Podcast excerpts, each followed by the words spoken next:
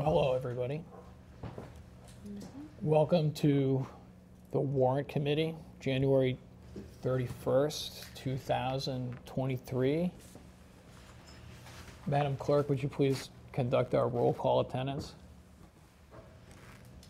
Sure, we have Dave, Dave Humphries, Emily Cavalier, JJ O'Connor is on Steve Geister, Christine Coshiel, Lorraine D, Thomas Caldwell, Lori Connolly, Alice Gagnon, Jareen Langley is on Zoom, Amanda Serio, Stephen Rhines, and Jay Funley. And we understand Judy's trying to get on Zoom. Thank you.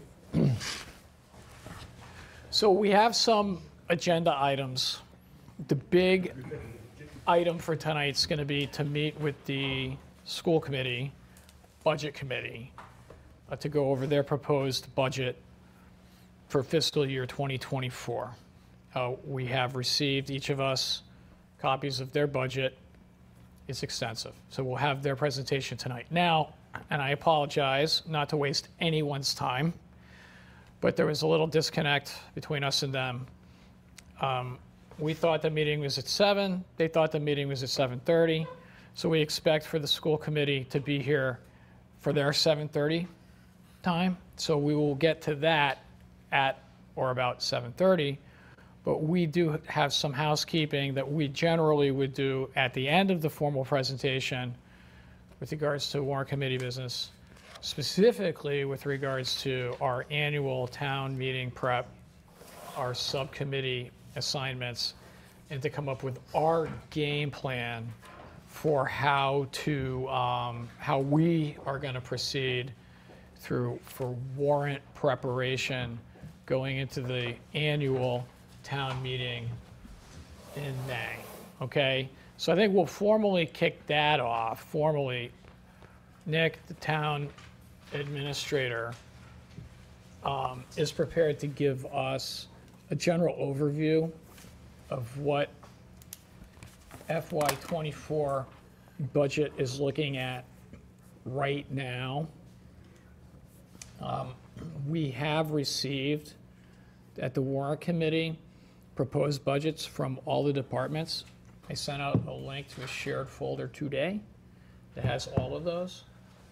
So as we break into our subcommittees, now those budgets are available. I think our plan in this iteration is to try to have the warrant committee subcommittees reach out to the departments prior to their presentation. What we've seemed to have done in the past is get the presentation, then the warrant committee members have gone out and met with the department heads. And then as we've gone into our discussion and our votes, you know, make a presentation at that point. We have the time, if we get going, that we could talk to the department heads prior to their presentations when they come. And, uh, all right, so we have had some, uh, some of these subcommittees are populated with volunteers, but we, s- we still have some that we need to, uh, to assign, get volunteers for. So maybe I'll go through some of them. Schools, Share more on that. Emily can share more on that. That's helpful. Yeah, so I know many of you have signed up for the schools. Those of you who signed up right away when the request went out, I know I sent an email just making sure everyone knew since Betty had encouraged attending their finance subcommittee meetings. And I know I've seen many of you there. Um, and sometimes there have been weeks I haven't been able to make it and um, you've been there. And I've heard updates, which is super helpful. So thank you to those of you who've been doing that. I think it's great background um, as we go into this process. And then um, there were a couple additions kind of after I sent out that message. So I just want to make sure, since there are quite a few of us who are looking at um, that budget closer, um, since it's a big one, um, I'll reach out after because um, I think given the complexity and all the time constraints, um, we'll just want to make sure we streamline any questions um, and get them in writing just to make it easier for getting answers. Um, and we just don't want to repeat questions. So I'll reach out after um, to make sure that we are kind of ready for our next steps for that. When do you think you want comments from the, from the budget from us? Um, I, I mean, I think it would be helpful in the next week, probably just to make sure I have some time to put By, them by together. Friday. Yeah, that would be helpful. Do we meet separately or is this just? So focused on it? likely in the past, like Dave mentioned, uh, I feel like the last couple of years have been a little different because and it's all I've experienced. So we've been meeting usually kind of one meeting with the subcommittee after to do like any follow up needed, um, and so I would expect that would probably happen. Um, again, sometimes I think looking further to the past, those meetings happened before. Um, but again, with timing, it seemed helpful to be able to have everyone see the, the full presentation now. And again, quite a few people um, who are going to be on the subcommittee have been going to those finance meetings, and I think getting a lot of that background. Um, the timing for those is challenging because it's in the morning, so um, I think it works consistently for some, and then it doesn't work consistently for others, which is completely understandable. So would probably look at scheduling an evening um, because usually that's a little bit easier for everyone. And how many people are on the committee?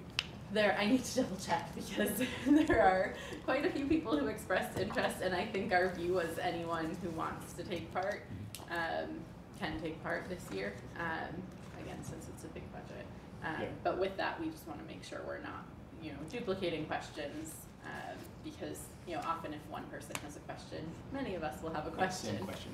So yeah, we can make sure we put it together, um, keep it streamlined. When uh, communicating for um, dates, can we just let people know as soon as we are in um, communication with anybody from the head, especially with having so many people in the budget for school, because, so that we can have as much notice as possible? Because that was a quick, pretty turnaround from Thursday to Tuesday. So if we can, like, if there's a date, even if it's like a, hey, heads up, we're planning this date, it would be awesome Yeah. to know that ahead of, like, as long as ahead of time as possible. Yeah, so I'll probably plan to put out, because the, so these meetings will usually happen kind of outside of our regular full meeting schedule. So I would probably just put out a few dates. Um, I will say, because it would be outside of our regular meeting dates, um, like with the number of people we have, it might be hard to find a day that works for everybody. No, I'm not saying that, just like, just Yeah. as much notice as possible. That'd be great, thank you. Thank you. Yeah, that subcommittee's gonna be huge. Sort of like, I think our attitude was if there was interest, as it is with any of these subcommittees, if someone has an interest, especially if somebody has any kind of um, relevant professional experience, get on it. You know, get on it, ask questions. Ultimately, the whole um, warrant committee is gonna address all of these things. So, and then just given the size of the budget, is that um, more the merrier. Just play nice. Um, so that's schools. Public safety, we had Steve Rhines and Thomas. And, and Steve, like I have you down. I sent you an email. Like I have you down. You're, it looks like you're on schools, public safety, DPW. I don't have a job. so- Okay. Kidding. If it gets I, too, I it was, a I didn't realize how much was involved with all these. That's my fault. It's a rookie mistake. it's all right. So So are you retracting some of those? Well, I don't know. I had to. I, I can take on a little more if you need some. help. Yeah, I mean, we, Because isn't DPW, that's a pretty involved one as well, I think, isn't it? you know, I, I did DPW with um, John Driscoll, right? And that's why I can't do D- DPW and consolidated facilities anymore because it just wouldn't be the same without John. But it wasn't, it was not that bad. I mean, because, and we put it in the warrant last year, is DPW and consolidated facilities have sort of been handing in those year over year level funded budgets every year to the tune of $20 million worth of deferred uh, work that could be done on the roads of Milton. So if you're just looking at the same budget from the year before and the year before and the year before, that, that wasn't a lot of heavy lifting. DPW consolidated facilities. Um, But anyway, so we had public safety, you guys, you guys want to, you want to stick with public safety? You know, we had you guys, if we do public safety, Steve and Thomas on DPW Consolidated Facilities, I guess, Steve, there had been some talk about, you know, we were going to have some people keeping an eye on what was going on with the Community Preservation Act money. You had been on that? It's fascinating to me as a, I coach sports in a town, and it's fascinating to me that that money sits out there. And, um, I think there's a lot of great use to, to that, so I'm interested in that one. Okay, well, let's keep, I tell you what, let's keep, let's keep you on these. Yeah. And then if, at some point, just cry uncle, and we will make a change as an, It's fine as I can. All right, Thank you for pointing that out. sure. Cemetery, Yeah, I'll take them. you- right, and you, you felt, you've done in the past, you felt one person was Um, enough? I think Christine did it last year, and I think she did it by herself. So yeah, Okay. that's fine. Is anybody interested in cemetery? Let's check it out. Beautiful. Jareem, awesome, thank you, Jareem. Mother's there, so I definitely have an interest uh, for that. All right. Okay, all right. Jareem.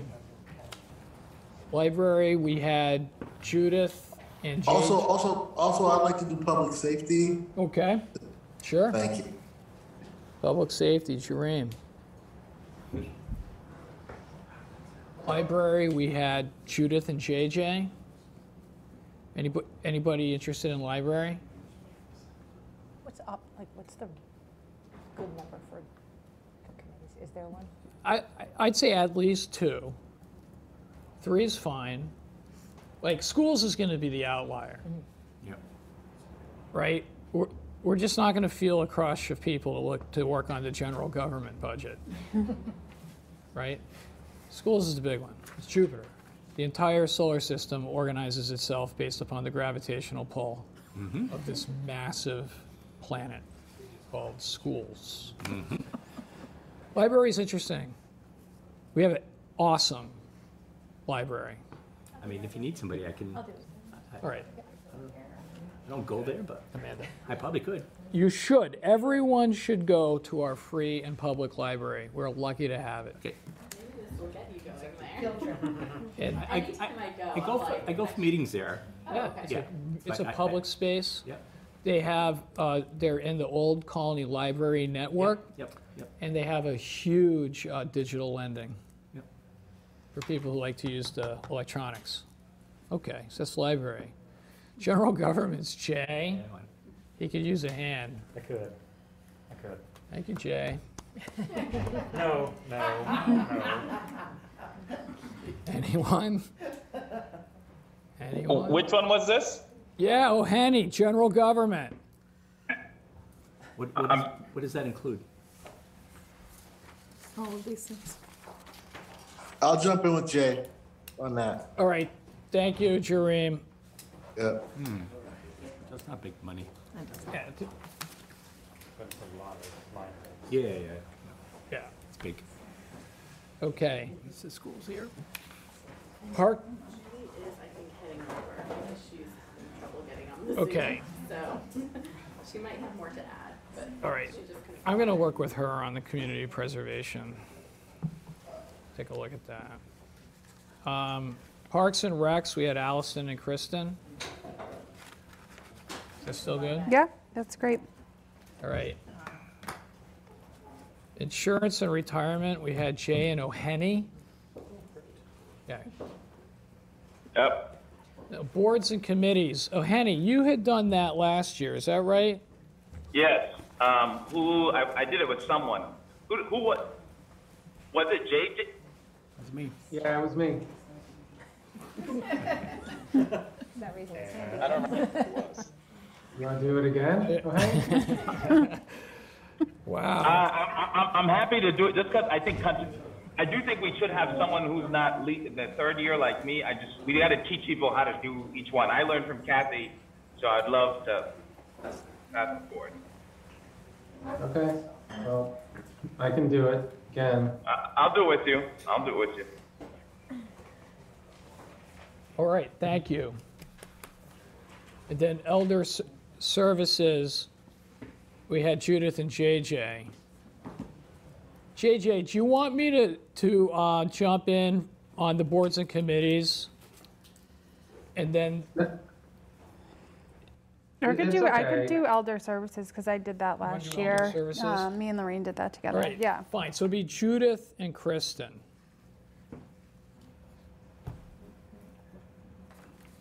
Okay, and that looks like it's set. I think we're covered. Is there anybody who, um, is look- I, I would love to, I would love to do police and fire as well, at least have a, be part of that team Okay. if, if whoever's on it. Sure, Steve, Thomas, Jareem, and O'Henny. Yeah. Public Once again, safety, just continuity. okay. Thank you. Um, so those are the assignments. I, so I've talked with Nick, the town administrator. He is prepared to give us like a general uh, budget brief as where he is right now on the town budget. It's evolving. Um, He's good on Monday. Do we want to meet on Monday, this coming Monday, the 6th? He can meet on the 6th or Wednesday of the same week. Monday and Wednesdays are kind of our days. Mondays are go-to. Does that sound good, Monday? Yeah, Monday works. Monday works? Okay, so we'll have, our plan would be to have Nick, and he will bring in um, our town accountant he would like to have. And he can give us an update on where we're at now, understanding that his budget has not, not yet been presented to the select board as, and also, we can start to talk about warrant articles that we know will be coming to us on top of the, the regular warrants in the annual, for the annual town meeting. And the two big ones that we know are going to come our way is that um, the Giles Road project will be coming back. My sense on that one is that will be do or die. So that's gonna, we're gonna, we're gonna address that. And there's another, there's another bylaw article about uh, digitizing and putting online and available bylaws. There'll be a decision made, do we proceed with a, a larger bylaw project or just go to the digitization of our bylaws? I'm not really up to speed on that right now. I'm just, you know, sort of transmitting that we expect there's going to be a bylaws article. So it's not like we're going to get hit with residential lighting, you know, and another fire station, and a this, and a that, and trash cans. You know what I mean? It's like, looks like we're going to keep it to some pretty simple things. Uh, and those are the big ones that we know are coming our way. Okay? Are we able to start the Gal Road like before, if we don't have the budget? Like, could we get that started, at least in discussing it? So we are going to, um, Mr. O'Rourke is always happy to come to us with whatever update he has. He's always very happy. So I would not be surprised if we had a presentation by Mr. O'Rourke with regards to the status. Yes, Steve? Wasn't there a legal issue with changing the, the context of that land, and did that get resolved yet? And I don't know why we would spend more time on this thing until illegally it gets resolved. Well, um, that might be part, I'm not privy to all of that yet because it has not come to us. But I would expect that if they were putting forward that project on a, as a warrant article, that those legal matters would have to be, um, if not resolved, but addressed and, and, and, and with enough certainty that we could go to a formal vote at town meeting. So I, again, am not privy to those conversations, but I would expect that those questions would be answered in order to have a vote first by us and then by the citizens of the town. Yeah, because we spent hours and hours and hours debating it, and there was never any good um, definity of what the, what the legal position Uh, was. They're gonna have to have that figured out. Yeah. Okay. It's on the warrant as far as, it's, I, I believe that it's on the warrant. I haven't seen the article, but the select board closed the warrant and voted the articles to town meeting, so it's gonna come to us. Okay. And so we can ask Nick, the town administrator, when we see him, i- if that's part of his brief. And legal too. Yeah, we, Right there. we- so we, we're gonna start with an overview on Monday. Okay. And if, if he can share those things with us, if, I- I don't know where they're at with that article, because, because there's many issues. Yep. Okay, Okay, thank you. thank you. Jay? Can I step back to the subcommittee Sure. discussion earlier? So I just want to know what the etiquette is when the sub, when things overlap. Like I already reached out to the DPW guys because I said, okay, employee benefits and DPW, they overlap in this interesting way and I don't want to step on your toes. Um, I, I don't know, is there, is there, just be nice to each other? Play nice. Okay. All right. Looks like we have members of the school committee. Is it, are you, do you, are you ready to, to join us? Yeah, come on, come on.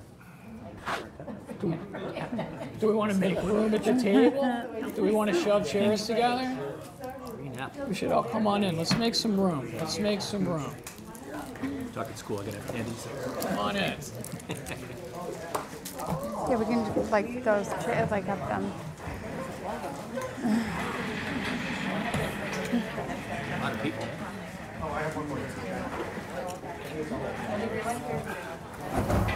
Who is he?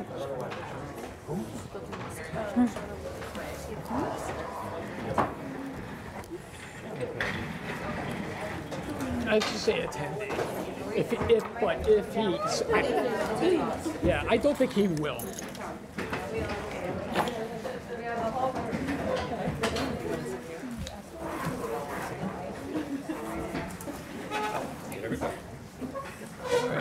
How you doing? Come on in.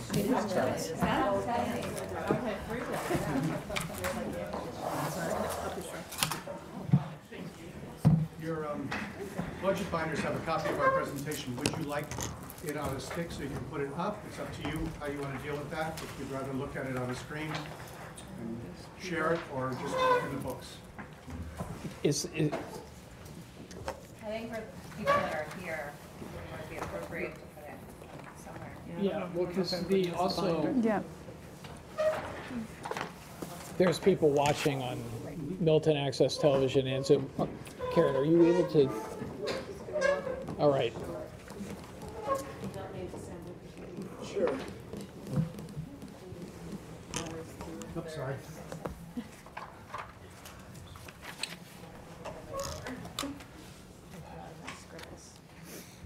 It should open.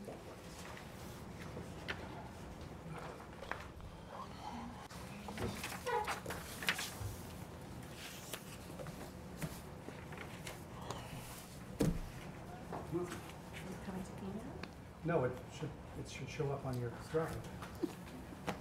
As a drive. Technology. Oh, thank you. Usually when you plug in uh, a, That's got the whole crew yeah, here. yeah. Sometimes.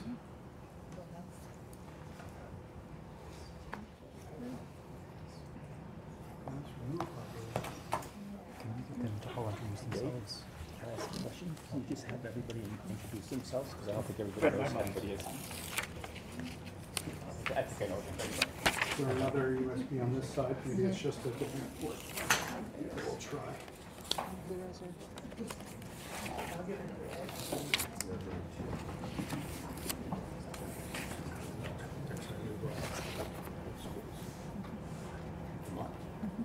Yeah, I know. It should, where it should show up, there's USB drive. Okay, that's it. That's it. Didn't like that porch.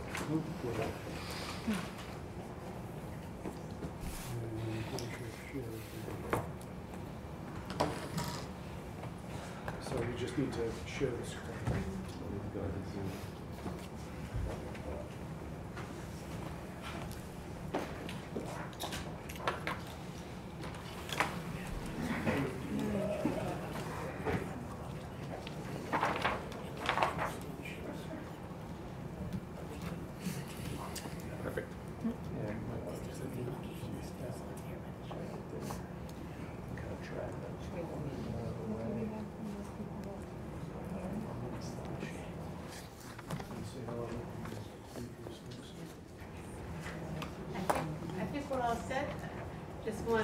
Um, take this moment to say hello and thank you for having us. We have the entire school committee here tonight, and we look forward to discussing our budget with you and and answering any questions. And Imagine that there will be some back and forth, and may, this may go on beyond uh, this evening, but we look forward to starting the conversation tonight.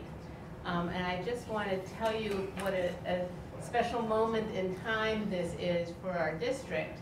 We have with us our current interim superintendent Janet Sheehan, who has been with us since August, who is leaving on Friday.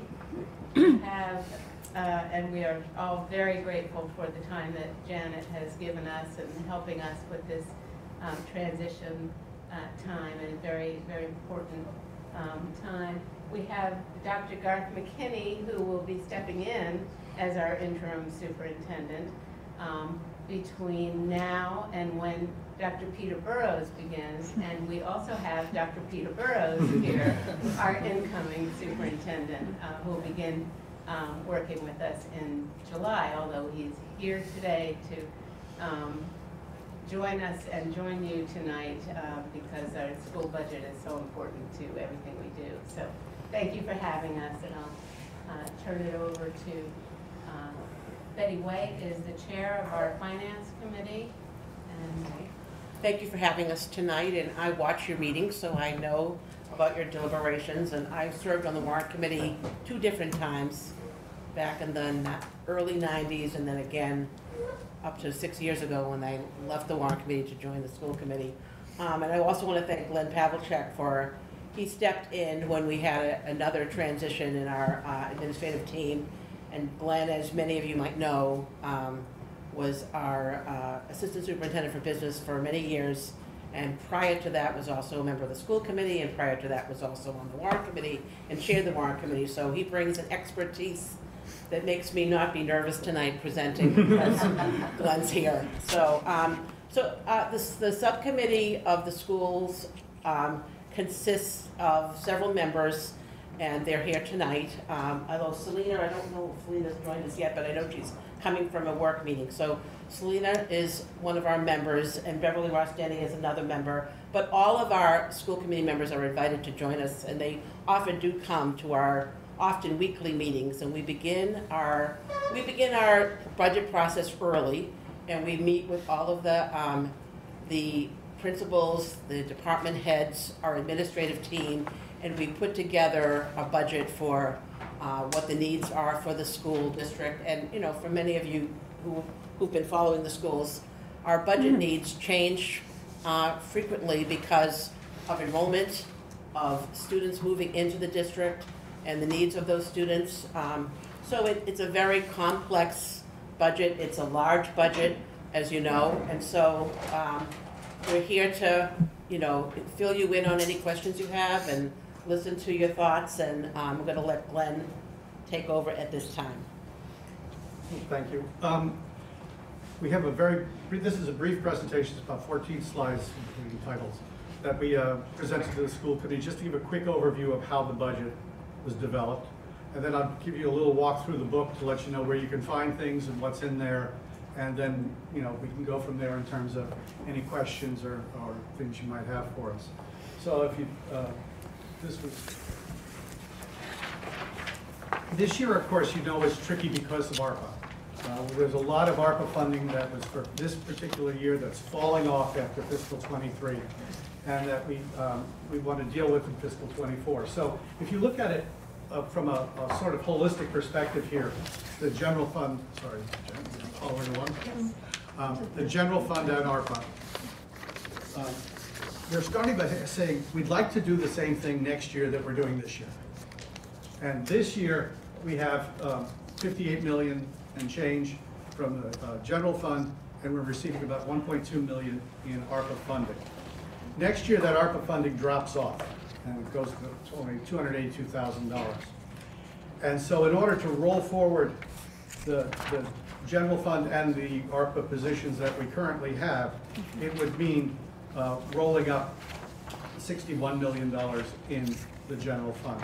So overall, the, the cost of moving from where we are now to where we want to be next year is about $2 million, but it's $3 million to the general fund because you're making up basically a million dollars worth of lost ARPA funding. So this is the ARPA cliff we've been talking about, you know, ever since ARPA came in. That you're, you're putting money, you're, you're getting federal money and it's gonna go away. And this is the year where largest amount of it goes away. So, so this, the first slide is in there just to say, really what we're looking for is uh, rolling forward for about a three percent raise, but in fact, to the general fund, it's, it's a larger cost than that.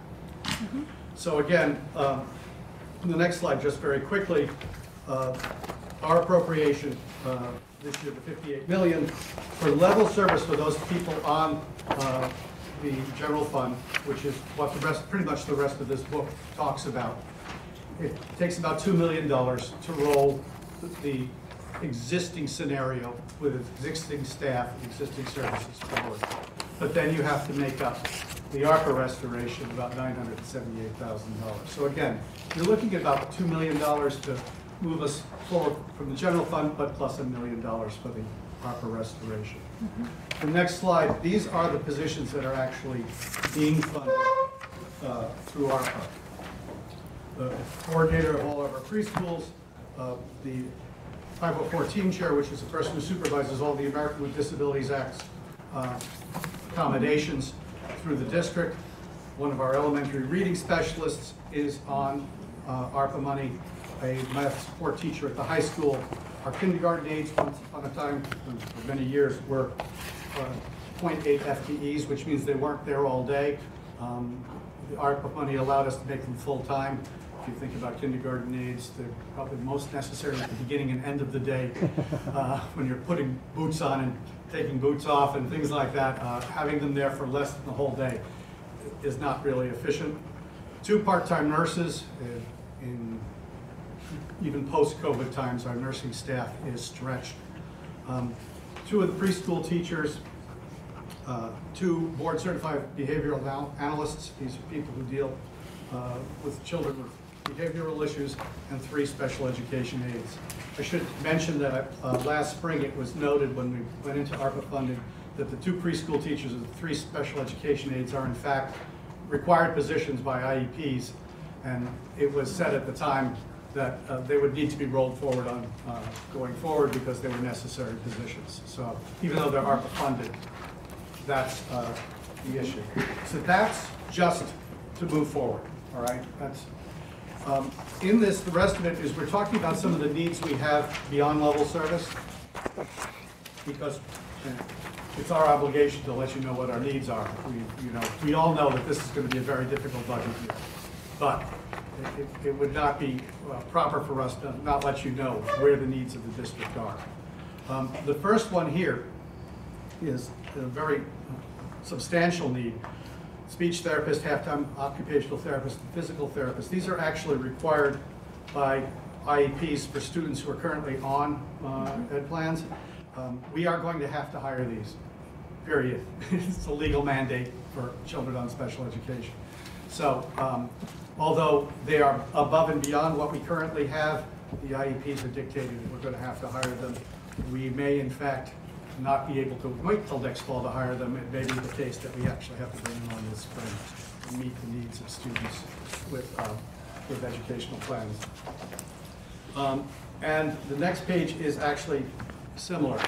Um, We have, as you probably know, a bunch of classrooms over at the Collicot School where we service children on the autism spectrum.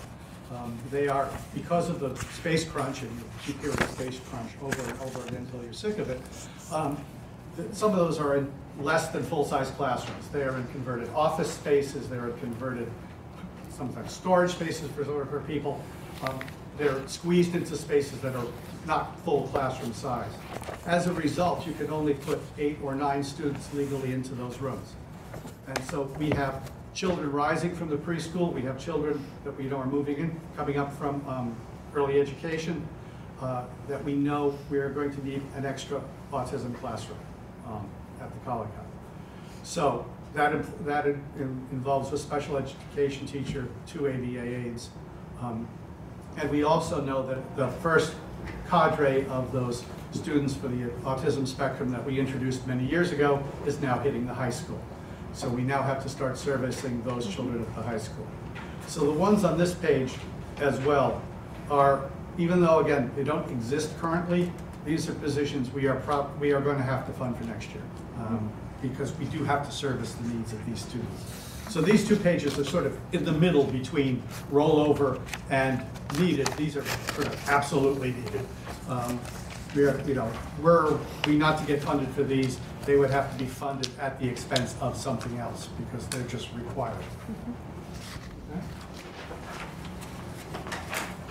For the rest of the few slides here, we've been meeting with principals, coordinators, and so forth since October, asking their needs, and have- several members of your committee have been attending our meetings and have- have watched the list get pared down over time from a a larger list of, uh, you know, what we think of the, sort of the absolute minimum needs for each school. When a principal came in saying, I need this, this, this, and this, we say, well, you know, what are your top two? You know, where, where can we go from here? So just to, for your other needs, um, in special education, and these remaining ones are in no particular order, they're just sort of grouped um, by, by type. Um, For special education, we'd like to set up an intensive learning classroom in Tucker for preschool children. Um, We have a bunch of young students coming into the district, some who are already in the district, who although are not in special education yet, are coming out of backgrounds where they haven't had a, uh, early childhood education, they haven't come out of preschools, they haven't come out of formal daycare or anything like that, and we're concerned.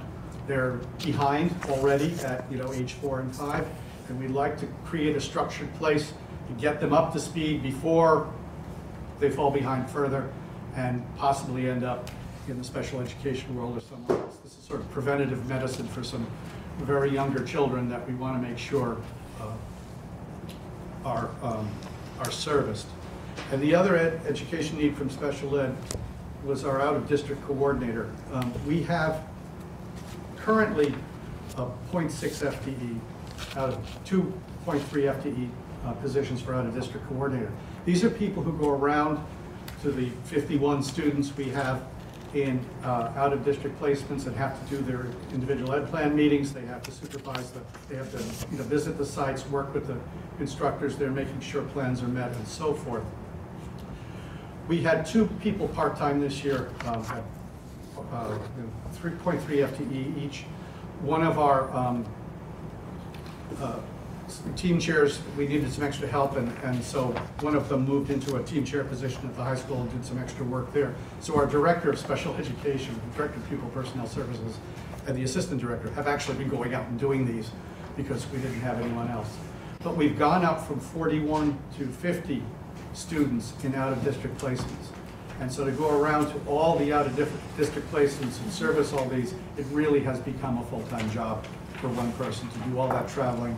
We have students in everywhere from collaboratives on the South Shore down to a couple, we have a, a student who's in a specialized program in Rhode Island. I mean, we have a student in New Hampshire for a specialized program. So there, we, this is a, a lot of work. Um, Diversity, equity, inclusion, um, again, we have a DEI director, um, and she had asked for some extra staffing. This is basically a pared-down version of that. We were looking for one person to assist her as a coach, uh, to go around with, to, to work with teachers. And some stipends for a teacher in each building to basically act as a facilitator to do some of the work um, that she needs to do, and we can talk about that as well. Um, And some professional development costs there for that department. At the elementary school, our targeted ask is for um, an additional math interventionist. We have two currently. Um, But they are, uh, you know, you have a, there's a lot of lost learning from COVID. And so their service, you know, they, we had to look at how many students they could service, sort of draw a line and say they're gonna service all these students who are behind in math. Get, meet them in small groups, push them to classrooms, work with them. We'd like to lower the bar a little to reach, uh, to reach a math interventionist. The students who need it the most get it now. We'd like to service more. Um, Again, to make up for some of that lost learning. It's primarily targeted now at grades three, four, and five, correct? So we'd like to bring it down into some second graders as well to help boost that, that lost learning in math. So again, we have two positions currently, um, thanks again to the grant funding. They're both ARPA funded for now um, and into next year. But we'd like to add this one. This would be a, if nothing less than a permanent position on the general fund, so that if there were uh, issues with ARPA funding in the future, we would still have this one as well. But we feel we really need a third to, to deal with some of those issues. At the middle school, um, we really had, had, there were a variety of different uh, requests here, but we've sort of culled it down to two. Um, a technology exploratory teacher. Um, the biggest classes at the middle school are in the exploratories, you know, all the different things other than your, your core subjects. And exploratories at middle school are a little different than electives at the high school. Electives at the high school, you say, I'd like to take woodshop. I'd like to take music. I'd like to take this. At the middle school, it's, uh, you have fifth period free. Uh, let's see where we can put you. Um, it's not so much a request, but we're exposing you to different topics, and you know there might be some requests, but it, it's going to be a lot more determined by the schedule because the classes get so overcrowded. You know, when you see 70 uh, sections in excess of 25 students, that's a lot in middle school. Um, and a grade six ELA support teacher, um, again, dealing with people moving up from uh, grade five who need some extra help in, uh, in English language arts. Originally, the, the principal had asked to create a new team at the sixth grade. We sort of went back and forth on that and said, you know, that's a lot. Um, let's target where we need it the most. We have a math support person at the sixth grade. Let's put an English language arts support person at the sixth grade and target those two disciplines. So those are the two pieces here. At the high school, the the high school had, uh, had on here some future needs, but really they called it to the most important one they thought, which is business career tech teacher. Business career tech is an interesting hybrid. It, enco it encompasses the business courses, the economics courses, the cooking courses, the wood, sh uh, wood shop, it's, it's sort of an amalgam because we used to have department heads for all those things and in past budget cuts, we combine them. Um, so it's, it's interesting that the director of technology oversees the textile course where they're sewing clothing. It's a, an interesting talent, let's say, to be able to do that. Um, but this is a, the, the, the elective area where we have the most desire. In, for instance, we have four AP economic sections, but that means the teacher can only teach one intro economic section. Well, if you only have one intro, you're not going to have four APs very long. Um, also in here, I, I have 27 sections out of 50 over 25 students. That's actually um, a little misleading.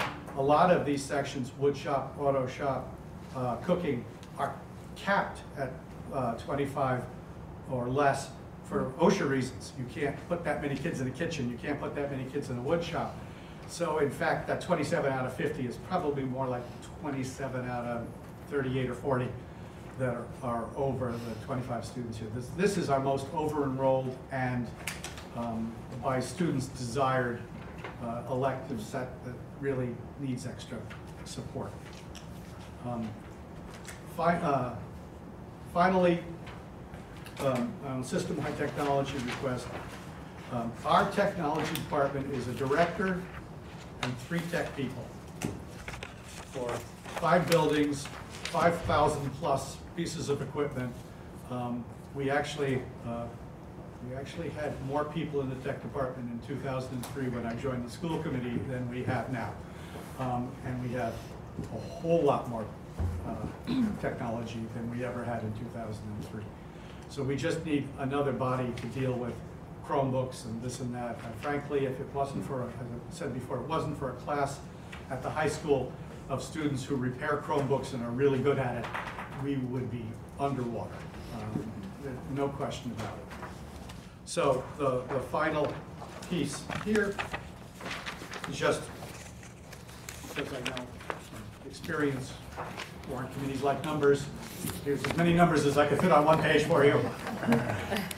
Basically summarize it all in one place. Um, So that's 5,000 foot overview, all right? Um, The rest of your book, it gets into the the nitty gritty details of this. Um, The next section, the budget summary, um, this is a, our budget chart of accounts is dictated by the Department of Elementary and Secondary Education. We have to break it into seven major categories, policy and administration, instructional leadership, instruction, and so forth. We have to put it in special line numbers because they believe that if everyone does this, they can compare district to district. They can keep believing that because no two districts do it the same way anyway, but we'll go with that. Um, That's the idea behind it for certain. Um, So what I've done here is broken it down. Take care of myself. Sorry, I had to drive down to get in. Emily, I'm gonna go on Zoom now, okay? I can do it from in this building. Okay. All right. Um, So the, the next section is basically an overview showing you where we were the last couple of years, what our budget is this year, what our proposal is this year, and where ARPA fits into it. The next several sections are, you know, detailed breakdowns um, of those different sections. And so, for instance, for each section, policy, administration, instruction, and so forth, we give you a list of literally every position. The way I did um, the budget for uh, salaries for this is that we took a snapshot. It was the beginning of November of this year. We just took, this is the staff we have right now. Took every person, said, well, if they were a step six this year, they're gonna be a step seven next year. Uh, We know what the contractual raise is, and we just, I just literally, one, you know, person by person, rolled the whole thing forward. So our budget isn't based, for instance, on salaries, saying, well, it was so much this year, it's gonna be this much next year. No, it's this many people this year, it costs this, those people next year cost that. Uh, Just to try to make it as, as clear as possible. You know, you can look person by person through this um, and see where, what they're making and so forth. Um, We also have a breakdown of the non-salary product uh, costs at the back of it. Um, You know, putting a, a small inflationary increase for things like text materials and supplies and so forth. Special education is going to be in here. Um, Interestingly, special education, uh, the out-of-district placements we have currently, that the state has tentatively approved a fourteen percent increase in out-of-district tuitions. That is astounding uh, amount, because we spend four point six million dollars on out-of-district tuitions. Um, We are hoping, and everybody's pushing back on this from the Schools Committees Association to the Superintendent's Association, the municipal associations to say, you can't let that stand. That is just way too high of an increase. We have a a lower increase built in here. I put notes in here so you can take a look at it. Um, It's been historically around six percent. Um, I've also built in, this is net of our circuit breaker. Circuit breaker for special ed students, if you're not familiar with it, if we spend more than forty-two thousand dollars in change on a student, the state is supposed to, and this is subject to funding, supposed to pay us seventy-five cents on the dollar for every dollar we spent above that, a year in arrears. So we get about two and a half, two point two million dollars in circuit breaker for that five point six million dollars. So what you're seeing here is a net. The general fund is net of those two. So, I mean, but still the breakdown is here to try to give you an idea of what the costs are. Um, The other cost breakdown in here that we will have to, you know, we will be continuing to revisit, and you'll hear this from uh, Nick Milano on the town side, are the utility costs. Um, We know what our electric rates are locked in for a while, but the gas is up. We're trying to figure out what you should budget for next year for those things. If anyone's got a crystal ball, that would be really helpful. But, you know, we put in reasonable assumptions, we think, for costs for those. But those are obviously volatile, and that's volatile for everyone in town. We've been together with the town uh, on all the utilities. We don't do it separately. I work with Bill Ritchie and, and Nick Milano, and we, we put the, we, you know, bid out this, the, uh, all the different fuels and so forth.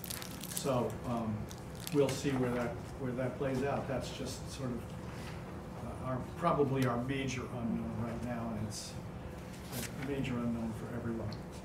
Um, Beyond that, in this, I've given you a breakdown of, just an itemization, and people ask about the food service budget, if there's a, uh, a ledger in here for that, what our revolving funds are, what grants we get, um, the latest NESDEC enrollment projections that they sent us in November, I've included those in here, a copy of the school, uh, the school strategic plan, a copy of the uh, school department goals. So all those various backup things are in here for you to take a look at. Um, That's how we've organized it, and so uh, I hope it gives you uh, enough information to to start looking, and, you know, we're here to answer tonight or whenever, uh, any questions you have about, you know, what assumptions were made and where we go from here. So that's where we are. Thank you. Does anybody have any questions? I have one, if I could Lorena. ask, and it may be in here, but it has to do with the SPED program. There was a different meeting that, I don't remember what it was, but it's talking about the cost of SPED and the out-of-district students, and that the hope was at some point to bring more students back into the system. So the required um, positions of healthcare and teachers and teachers' aides, is what you presented tonight your baseline today? And if we brought more students back into the district, we would have to have more positions because it's required. by. Well, the, um, the ask for the, uh, one of, one of the positions we were implementing anyway that isn't in here because we fear it's cost neutral, is we're trying to create a medical model classroom. We're hiring a teacher or two and bringing a couple students back into district, which we hope will remain revenue neutral. Since we're not asking for money for that, we just want to do it, it's sort of not in here because we're in the process of trying to do it right now. Um, So we feel that's a cost neutral item. But yes, some of these others, if implemented, could bring people back into district. I mean, the, uh, the new, um, the the new uh, autism spectrum classroom, we hope, the, the the flip side of that, if we don't do it, more students will go out of district because we won't have a classroom for them. So, I mean, there's a certain amount of cost avoidance in this. But um, this is, you know, had we had, remember Fontbonne? Had we had space, um, you know, to, to have more classrooms, there mm-hmm. could be further savings by mm-hmm. taking some of the children we currently have in out-of-district placements and bringing them back. Mm-hmm. We don't have the space to really do that in any numbers right now, but some of this is really cost avoidance to keep them from going out. Right, so what you presented is what's federal, what's required by law um, in order to keep status the way it is today. Yeah. Okay, thank you. So Glenn, could you just speak a little bit about what the tuition and transportation are for some of the out-of-district placements? So people could have a sense of comparison between that and what a, what a teacher would cost if we had a student or a few students in district? Well, we have, as I say, about 51 students who are currently in out-of-district placements.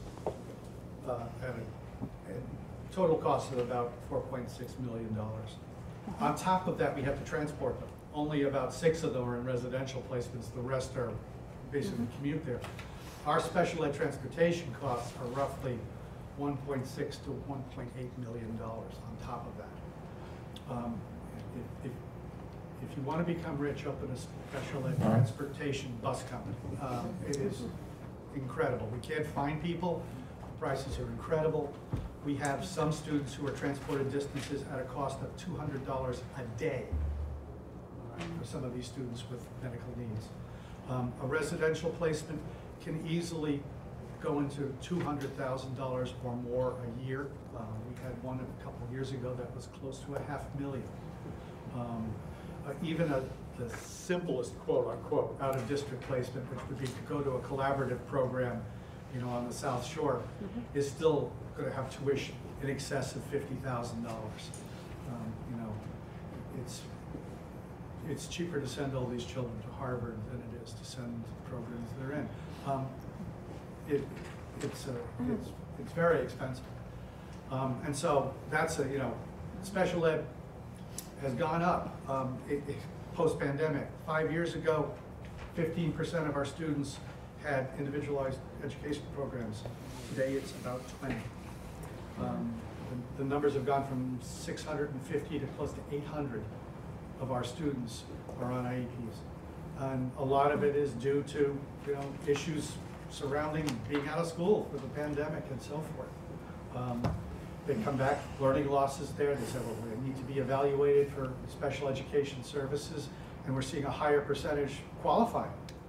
It used to be maybe fifty percent of students who are evaluated would qualify for services, now it's closer to eighty.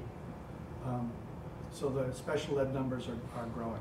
Is that, who are your tier twos, response to interventionists? How many of, of those do we have in our school? Sorry? Our tier twos, which are response to interventionists, those people on the, on the cusp of IEPs, how are we responding to those students? Those, those students are um, still in general education. Okay, so they're not receiving, those, we're not responding to the Oh, Our tier, t- oh, if you're talking about our student support teams and Yeah. students who go before those teams. Sure. They may receive, actually, they would receive services in general education from math interventionist or the reading specialists. However, if they don't make adequate progress, they may be referred for an evaluation, and that's where um, the team makes a determination whether or not a student is eligible for special education um, by way of a- a disability or a developmental delay. So, um, as Dr. Pavlicek just said, of those students who are being tested now, and this also includes not just our students who've gone through the, um, the, um, the the student support team process, the pre-referral process, as we call it. We're also seeing preschoolers coming in who are also, we have higher numbers who are eligible for special education. But when, um, Mr. Palkovich, Palkovich, Pal- Pavlicek. Pavlicek, he, um, said that our interventionists are only covering grades three, four, and five. We have sixty-seven percent of our students in first grade behind in math, and sixty percent of our second graders behind in math. How are we addressing that in our budget? We have another math interventionist who will work with students in the lower grades. We also have a new math program that is differentiated, so that teachers are able to um, teach whole class lessons, divide the class into groups so that students who need to be challenged, uh, there are, there are instructional materials that address those students who can work independently after the lesson. And then there are those students who can work in a small group with the teacher and receive support. But as we know from past scoring, our, those students aren't getting the necessary, um, education. So we don't have math interventionists at every school. How are we going to be able to divide one specialist, interventionist, to all of the schools for first and second grade? So what we will do is use all three interventionists, and we will look at the student data among all the schools. So it's not one interventionist is assigned to one school. It's all based on the data of the whole cohort of students. Mm-hmm. But I still think that looking at this budget, and we'll have to, you know, with the overlapping of certain, we, we didn't find it necessary to put that in. And I'm speaking this because I've obviously been at every forum, I'm at every, um, budget subcommittee. And the, the, the town is asking for more of those academic, you have, you were hearing it in the forums. And for us to not budget for interventionists for every school, but then look at other needs. You know, I, I keep hearing that we're, we, you know, we need more of our teachers and we need more of this. What I did notice is that we need to start really looking at where we're overlapping and where we have coordinators doing positions that maybe we mm-hmm. could, you know, have where other people are doing those positions and where we can add more teachers. Where it's math teachers needed, science teachers needed at the high school levels, yet we are not budgeting them for them. The fact of the matter is that we're in an inflation and we're asking for the town to pay for that in an override, but we aren't putting in our regular academic budget. Uh, These teachers that are needed, math teacher, science teacher at the high school level, you know, tech teacher, exploratory teachers. Our middle schoolers are three grades behind in math. We are, we have students, and we, and we talk about these pillars, but we didn't put an academic pillar in, which really needs to address the kids that, you know, social emotionally, that's great, and of course we should, we, we should have those pillars. But, but they can't read, and emotionally, if they can't read, we need to have, make sure we have reading in- interventionist specialists in there to make sure. So, so what I would like to clarify is that we do have an academic pillar, and that is personalized learning. So we've actually had some discussion among our strategic planning committee to consider um, substituting the personalized learning pillar for academic excellence because we, we feel that we could have done a better job communicating to the parents that that is really synonymous with academic excellence. So that is a priority, and that is what it's all about. Sure. But because we are, we are, um, we were adopting some strategies that we thought would better meet the needs of our students, we called it personalized learning, but it is actually meant to be synonymous with academic excellence. The other thing that I would like to address is, as Dr. Pavlicek said, we have been meeting with our principals, our department heads, and curriculum coordinators since October. And we have had multiple meetings. Um, we have prioritized the needs of their schools. So we do rely heavily on the principals and our, our specialists and coordinators, our leadership team, to make recommendations and prioritize the needs of each grade. So our director of mathematics, um, at this time, is asking for one math interventionist in addition to the two we have. But those, those interventionists will be supporting all of the four schools, and it will all be in accordance with prioritizing the data that we have on students. We, um, we have a very comprehensive assessment system, and our teachers monitor their students according to the assessment, and that's led by our leadership team. So we're, we're zeroing in on students, we understand the unfinished learning piece, um, the, the teachers are receiving considerable support um, to make sure their students get what they need. But when you say students aren't reading, we know the students who are Well, struggling. Is that grant in that, to change the reach for reading in here? Um, to, to, is that looked at for this, for next year, speaking of? No, the- that, that grant was to, that grant was not to provide a new, a new program. It's That not, grant, okay. that was, that Oh. grant was to provide supplemental materials. And our scores were too high to qualify for that grant. So I I have a question. So last year, you, there was an ask for five math interventionists, and th- th- none were hired. So, yeah, like, I- Five? I've got, yeah, five. Mm. It was in the budget, it was a budget request, and it was part of ARPA, and the request was from Jette, and it never happened. I, I, I don't have. Mid-year? So, I'm sorry to interrupt. but- so there, there was a, a math interventionist requested, this is my was understanding. Well, I'm, I don't, I don't, I don't recall that, but I wasn't here at the time, but I do understand the history around a math interventionist that has been questioned a number of times. Yeah. That math interventionist was in the budget, it was during COVID.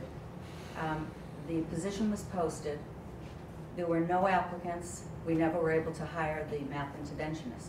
So it was my understanding that that funding was taken back because the position wasn't filled. It was- went into the So then- general fund, and you hired a diversity person. Pardon me? It went back into the general fund. Yes. And you hired a diversity person. I, Diversity I can, person pro- was I can hired prove that, before that. I can prove that to you. No, the diversity person was hired before I left in 2020. Maybe I'm thinking two years back, but there was a, re- there was an ask for five math interventionists, and none of them were hired. Do you mean, are you saying that we were, we received um, funding for five Yes. positions? You, you asked for it, and, w- and the warrant committee said, okay. When the oh, school I- committee members yeah, I I don't remember anything We're here. like that. No, that's, I I, I'm sure that can be verified, but. So I'll prove it to you. Superintendent Okay. Sheehan also mentioned the math curriculum, which was approved, and we Yeah. purchased the new math curriculum for this year. Yep. And, you know, that we have not yet had the opportunity to see in the data the outcomes that we expect from this improved curriculum. As we pointed out last year, the curriculum we've had for many years was subpar, it had been rated subpar by the state. So, you know, I think it's mhm. also, as you just laid out, I I need to, think like, pretty look back. clearly to important see to vet the number of math interventionists required in relation to our current curriculum, which is not the same as you would expect under a subpar curriculum, which is what we had before. So it would make sense that we needed five more, I don't remember or recall the specific numbers, but it would make sense that we would need more interventionists when we have a subpar curriculum, now that we have a curriculum that supports teachers to do the differentiation in the classrooms, which is what you want them to be able to do. You know, the, Ryan. Lake has determined what is needed in the context of this. So just making sure that we're up to date on that, because I know that was a really important investment that you all helped us get um, last year, and the town supported that, which was really important. It hasn't yet been able to sort of show the outcomes, because we're only halfway through the first year. Just ask last year me, who doesn't recall that either. Right. What- The ARPA money. I'll, I'll show you. Question, speaking of, uh, um, was spent on hiring teachers, but how do we support using the ARPA money to create initiatives such as, you know, after-school tutoring, Saturday tutoring? Do we spend any money left regarding ARPA that way? Some of the ESSER money, which is a separate grant, was used for the Beyond the Bell uh, services. Which was a, uh, Beyond the Bell's been around prior to ARPA funding coming in. Um, This is uh, an enhanced Beyond the Bell, more than, beyond what we had in our, there was some pro- summer program, and um, we still have Which money in the budget for Beyond Bell during the year as well. Yeah, so, okay, I was just curious, because Beyond the Bell was created before Learning Loss. But in, just to, in response to the point about the summer programs, the first summer, I think it was probably twenty twenty-one, the district implemented a open, um, summer school program in order to begin to address learning loss. And it was open to every child in Milton, it was free of charge, it also included enrichment activities so that people would have an incentive to participate. And I believe we did it last summer also. So funds were spent two summers in a row for a summer academic enrichment program to address learning loss. I would love to say that the capacity for children to make up for any losses is something that's calculated. So if we put in three hours, you're going to get, you know, two points plus. It's, it's not that easy. Every child is different. But as we talked about during the last forum, there's multi-tier systems of supports. And the first and most important support is the classroom teacher. And with this new curriculum that's differentiated, and the data that we have, because we, since COVID, we have implemented district-wide formative assessments to allow us to determine what kind of gains our kids make, students making, we're in a much better position to respond to learning loss than we were that first year of the pandemic or the second year of the pandemic. But it's not gonna be perfect, and it's not going to be. Hundred percent, but here's the thing, when you're dealing with learning loss inside the classroom, we have kids that are, don't, are ready to move forward, and we have kids that have behind. What after-school programs did we create to tackle learning loss? We used to, when you were a child, be able to stay after school with your teacher to get extra help. Why did we not create the 2021 summer? That's a year after eh, 2022.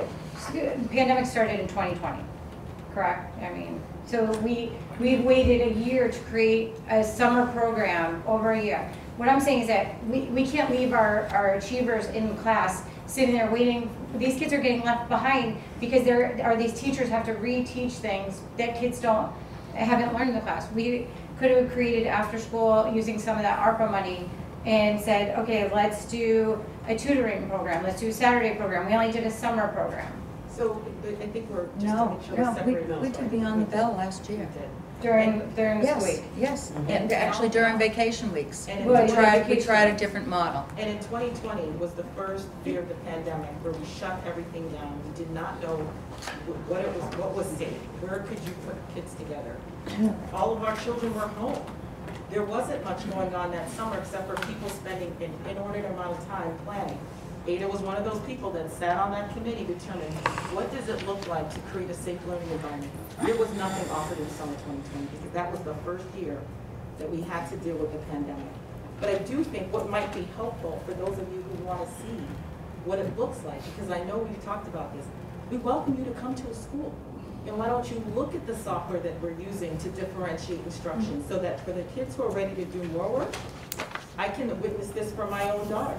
She's told me, I'm mom, hearing it because the kids are leaving. The, you had hundred kids in the sixth grade leave, are leaving. Well, I think In in the private schools because we're, we're, our kids are, are not getting this, the, the next level. we traditionally have a number of students that leave for independent schools every year. We have Milton Academy, we have. And unfortunately, it's going up because we're at twenty-five percent. Allison, let her finish. Let her finish. So I invite you to come to one of our schools so you can actually see it for yourself because I think there's part of this that you- there's a trust factor that you have to believe that the people who've been hired to do their jobs are doing their best. But if there's any, let me finish, but if there's any concern that they're not, you're invited to come see it for yourself. That's the only way you're gonna have a level of comfort that the people that we have hired are doing what's in the best interest of our children. Is it perfect? Absolutely not. But we are one of the best districts in this state. As we showed last year, we ranked 40th and many people were concerned, but we were funding the schools in the bottom quartile.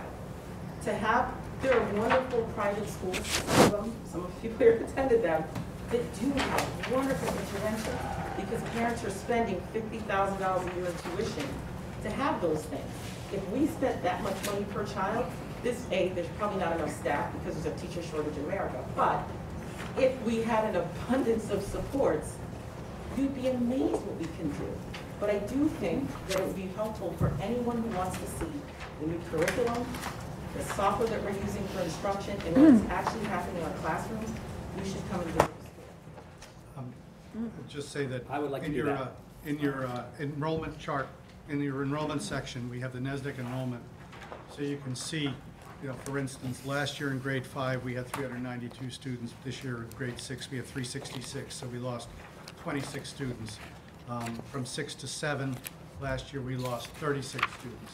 Those are numbers that we have had for a long time, because grade seven is where you have BC High opening up, you have Xaverian, you have CM, you have all these other schools. So we, there's a traditional loss at six to seven. Um, and now as some of these schools are opening even a little lower, moving down to grade six and so forth, we're seeing it. But if you look at the, uh, the NESDEC numbers in their section, you can actually trace, you know, uh, numbers. And um, I don't see hundred students leaving in the seventh grade. It really, that hasn't shown up in our, in anything we've seen. These are the numbers uh, given by, uh, that we do based on student by student October first of each year.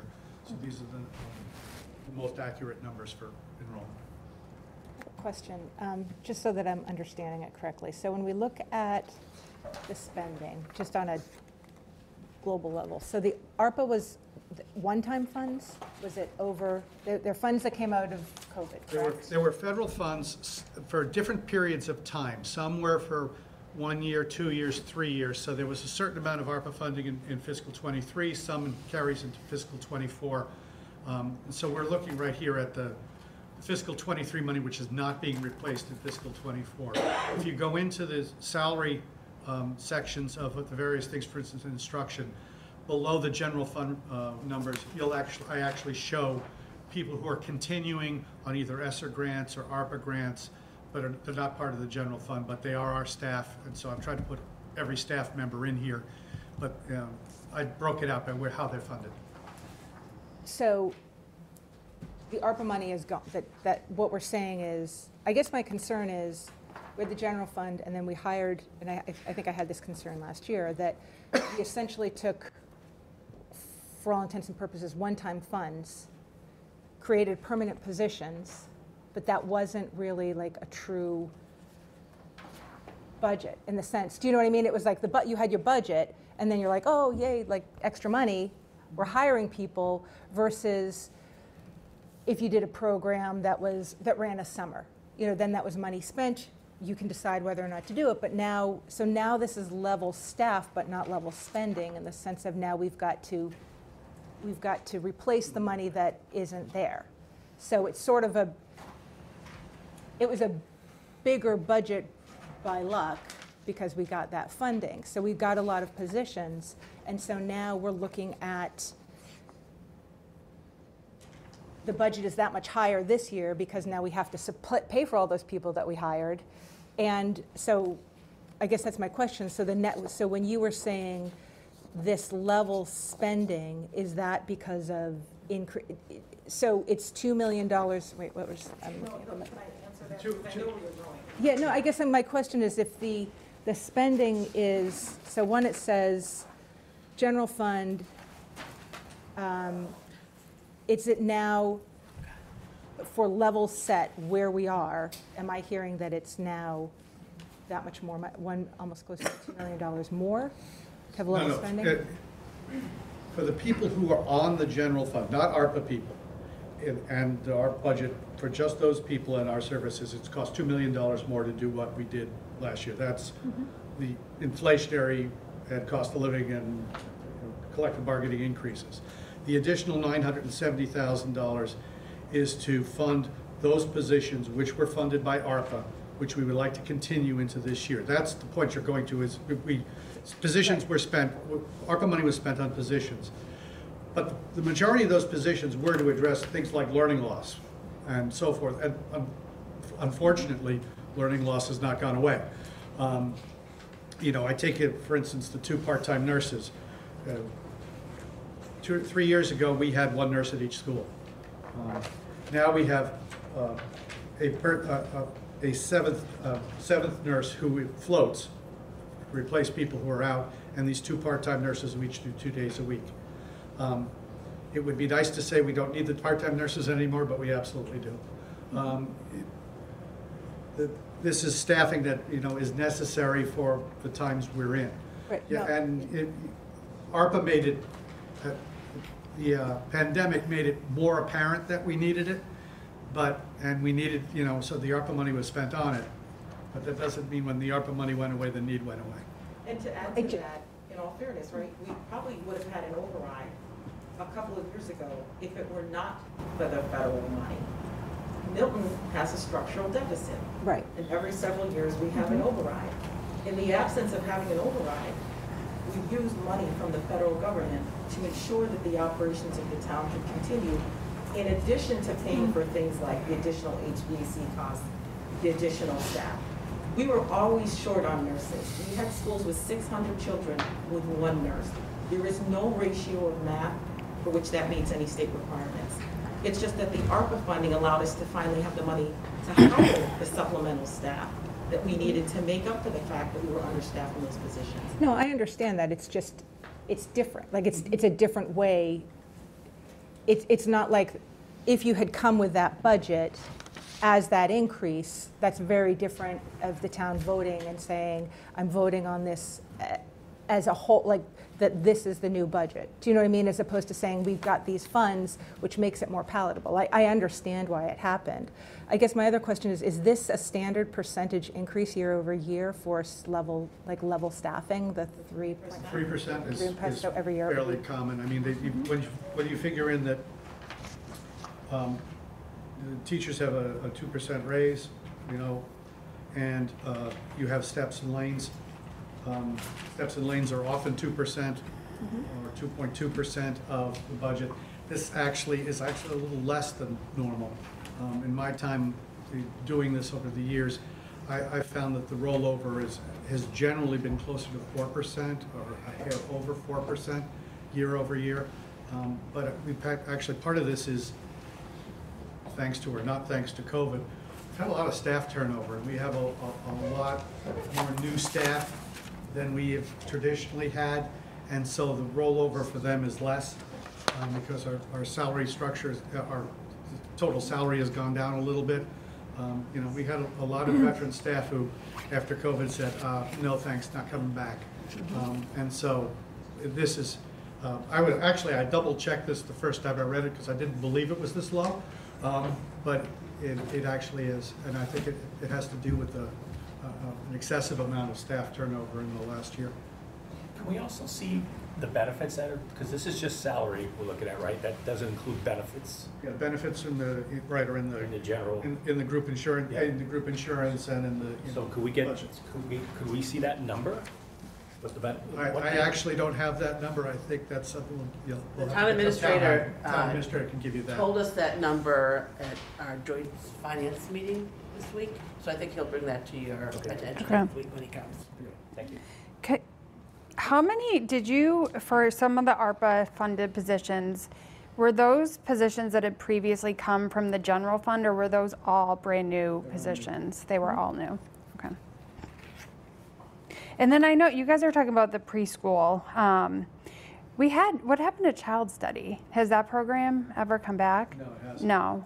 So what happened when we eliminated those two preschool teachers? Like, were, They are they, Positions. They were, they were dual certified, the child study, for those who don't know, it used to be a program at Milton High School where we had one preschool class in Milton High School and students, high school students as an elective would work in that class a couple days a week and they would, if they were, you know, future teachers, things like that. Um, We had to eliminate that program uh, several years ago. Um, the teachers who taught in it were dual certified as high school teachers and preschool teachers. And so they simply moved into other high school positions. and so like what happened to say like their, like the money that, the revenue, did that program bring in revenue? Um, Very little. But what the, those positions, where did that money go when we eliminated that program? Did we, Um, no? So the, the two teachers who were at the high, uh, high school teachers backfilled other teachers who left eventually. Okay. So they, uh, they just became high school teachers. Um, The revenue, I mean, we had, I'm trying to remember now, 15 students in there. It was probably bringing in fifteen to $20,000 a year. It was a very inexpensive program. It was a great program. It was a great program. I loved it. And if we had space, we would bring it back. Yeah. Um, But there, um, those rooms that were built for little children are, are now science classrooms and other things Okay. because we had to reuse the rooms for something else. Um, It, it- it became part of the space issue as well. So are the other class, so then are the preschools bigger now because that's 15 kids? No, tho- those I were- know they were, but if you figure that population's the same. No, because the other preschools are meant for special education students. So if you have six special education students in an integrated classroom, you have to have at least seven quote-unquote peer role models by state. You know, there has to be more non-special education students and special education students. These students in the, uh, in in the child study were just people who, by lottery, were able to get into the program and have their kids there for three days a week as a half-day preschool. And when it went away, there just wasn't that opportunity for parents anymore. It just didn't exist. Um, They could try to, you know, they can try to become uh, peers in the integrated preschool, but there isn't really that program anymore, so it just, it's an opportunity lost. It is, yeah. I see that Judy has her hand up. Judy?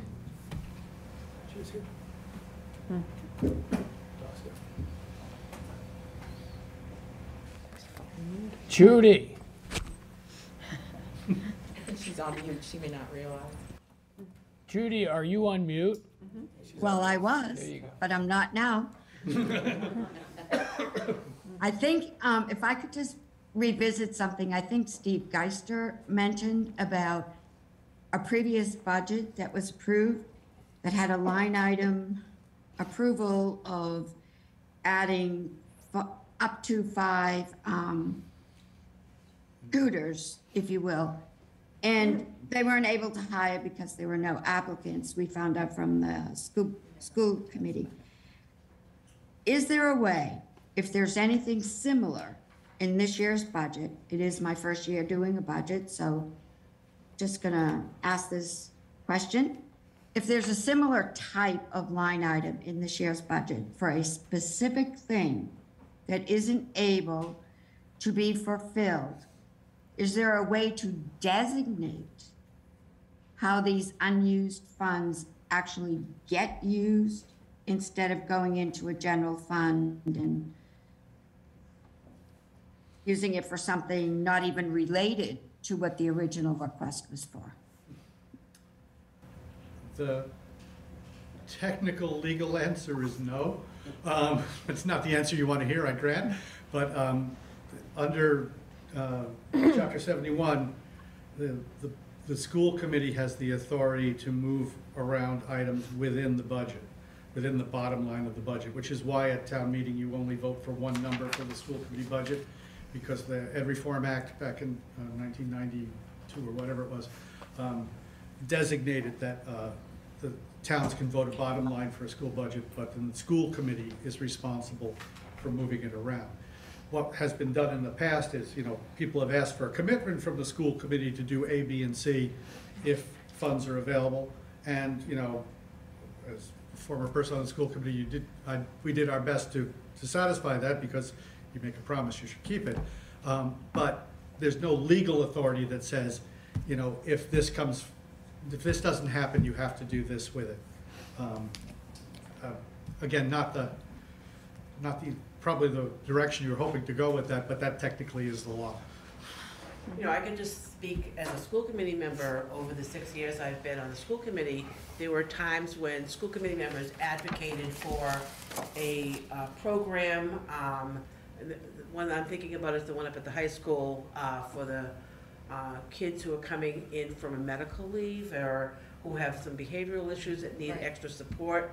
And we, we pushed for that for a couple of years before it actually um, we pushed for funding for that for a couple of years before it actually happened, because sometimes the needs change. So just like I might have put away fifteen thousand dollars for this vacation that I'm dying to go to, but my roof, you know, leaks and I have to say, well, no vacation this year, I have to fix the roof instead. So, you know, the, the school system has to be nimble enough to, um, move around budget issues as needs arise. I mean, even this, um, we're in February almost. Uh, I, I remember sitting in meetings and Glenn, you know, would come into finance subcommittee and I'd almost have to say to Glenn, what's changed since last week? Because a special ed student would be moved into Milton and needed X, Y, or Z. And he would say, we were gonna put this in the budget for two thousand twenty-four, but we have to hire that person right now because we have a student who needs that. So we have to make changes all the time. And again, that, we can make recommendations, but that's really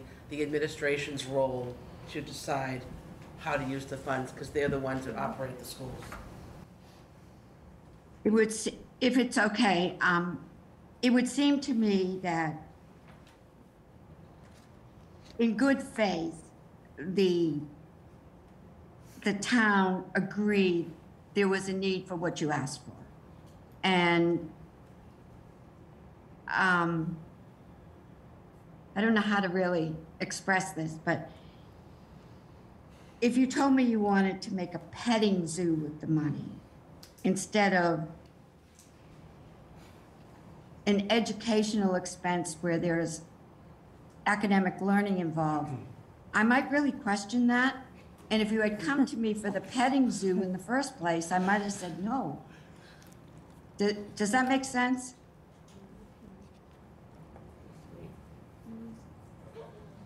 Are you, like, what are you comparing the petting zoo to? I'm not sure. Well, I'm comparing the, comparing programs, I guess, programs. One was to um, increase academic learning for some students that may have needed some extra help in certain curricula items. Um, and it went back to the general fund and didn't seem to come back out of there for the same type of purpose, same categories. May not be math, maybe we could add some science, maybe we could put out and find some more uh, reading and writing. But it went to um, a non-academic learning purpose, as Steve mentioned. So that, I guess that's what prompted my um, question of the town in good faith, the members, town meeting members, on behalf of all the citizens, um, granted you that money for what seemed like a very worthy purpose. And it was never used for a very similar purpose.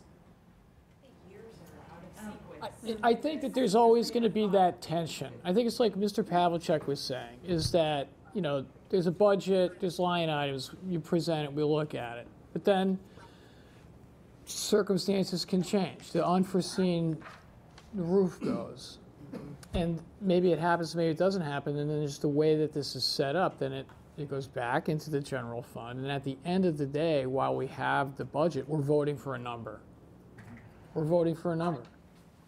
One question I have, and I think it relates to all of this and some of that tension that comes up, and I, I heard it referenced earlier, is I'm curious about the per pupil spending because I'd say, like, particularly last year, like, I know the school budget is so big in the orbit of town, and yet in this the Commonwealth, like, I was kind of embarrassed when I saw where we are um, in terms of our per pupil spend because that like that's our in- investment in the student um, and being in the bottom quarter doesn't seem great. And then seeing like where we're ranked in terms of performance like amazed by how we're able to do that with so little. And and yet it makes me wonder like what if we even spent an average amount per student? Um, and I like to me it's thinking of the example of like you might plan a vacation, but if your roof leaks, when you're in the bottom quarter, it's not even a vacation. It's like things that you probably need, but maybe at a stretch can make it work without um, because there's an emergency that comes up. Um, and I think like all of the requests here feel like basic needs which is concerning to me because again, like I'm amazed by the performance given the investment. Um, so I am curious, this past year compared to the year prior, like has there been any movement in where we are relative to the rest of the Commonwealth? Like, are we still in that bottom quarter? Um, are we? I, I don't think they put out the numbers yet for this year. Um, The Okay. state is, is slow with that. I mean, but realistically, the reason our per pupil spending where it is, is a function of the structure of Milton. That we are, you know, ninety-five percent of our residential, of, of our tax base is, is residential, not commercial. We have, you know, very little in the way of, uh, funds that we get from, you know, we don't have that many restaurants and hotels and things like that, that a lot of, you get those taxes, other sources of revenue.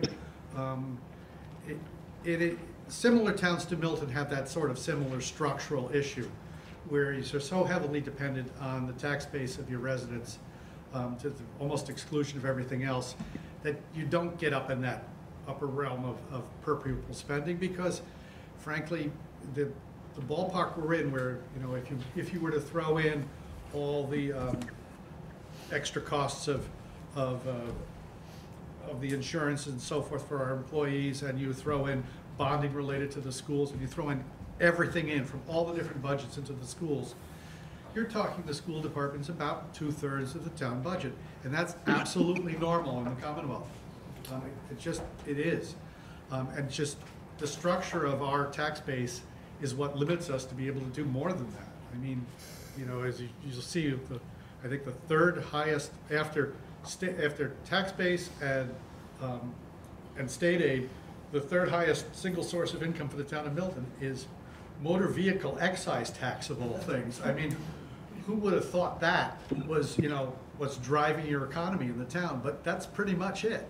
Um, it, you know, it's, uh, it, it is an issue with the, with the structure of Milton. And Again, it's, it's a decision by the people who live here because um, we don't want shopping malls for the most part in Milton. I mean, that, there is a, a quality of life that people choose to live here. They, you know, they don't want, you know, mega malls and things like that in Milton.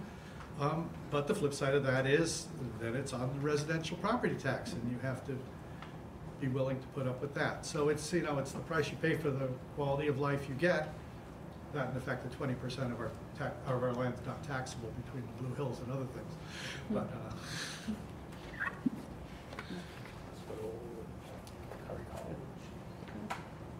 But, I mean, if I can follow up on what you just said, the people of Milton have chosen to have a tax base that is ninety-five percent residential.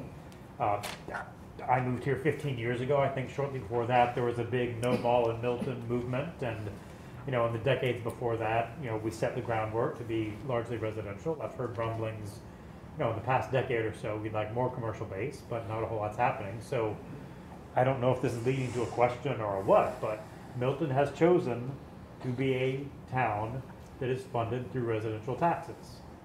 Does that also mean Milton has chosen to have schools that are quite good, but in the bottom quartile of funding, when they could be even quite better with average funding? I don't know that Milton has chosen that. I don't know one way or the other. I mean, we used to say, uh, as a consequence of this tax structure here, you should expect an override every three to four years. And for many years, that's what happened, from the mid-nineties through uh, late, you know, late 2000 decade, it was a, it was an override every three to four years. Because it's the only way you could maintain services under the limitations of Prop two and a half, because we didn't have a lot of new growth. But then, Because we didn't have room for new growth, because if I can follow up on that, but then what override? I mean, as my colleague said, a lot of these asks, they seem like not luxuries, but necessities. If, it would be great if it was an, you know, I don't know what level of dollar override it would be, but if it was an override, could we get not only the necessities, but something a little better? Again, I don't know who I'm asking. The, the, the purpose of an override, if you're really gonna do it right, you ask for a little more than you need in the first year, so that, you know, in the second year it funds it, and in the third year, you might put some of that first money from the year one into the stabilization, and fund the third year, or do that on a longer stretch than three years, maybe you do it on a five-year plan or something like that, but you build it so that it carries you. Um, That is not necessarily historically what happened in Milton. Uh, A lot of it is, we've built it so we think that will pass with that number, and so that's where the number came from. Um, And, you know, for good or ill, that's what's happened. Um, And it's, you- can argue that it's not the best method of planning, um, but then the political side of people will tell you, well, if it doesn't pass, that's worse. So um, you want to, you want to build a number that you think the population will accept. Because anytime there's an override, the first question obviously is, what's it going to cost me? But I think uh, Or Jette, Just absolutely. but Jay, to your point, we should aspire to know, what do we want our town to be? And there are mm-hmm. lots of people who are uncomfortable with saying, you know, we would love to have all these things because it won't pass or people won't support it. But in reality, we could aspire to be better, right? We could aspire to do better. But we have to agree as a community that that's what we want for our children and for, independent of the schools. What do we want for our fire, for our police, for our health department? We haven't stated that yet. Wouldn't it be nice if we did? Because then these conversations wouldn't be about, you know, how do I save two dollars or how do I save a hundred thousand dollars? It's about, no, we are, we're funding a vision because this is where we want to go versus making incremental changes around the edges that aren't really moving the needle. One of the reasons why we're ranked 40th is because there's a group of kids for whom we have not supported. There are a group of kids who chronically may underperform. What if we actually invested in resources to make sure those students even did better? We wouldn't be 40. But we haven't made that decision as a town.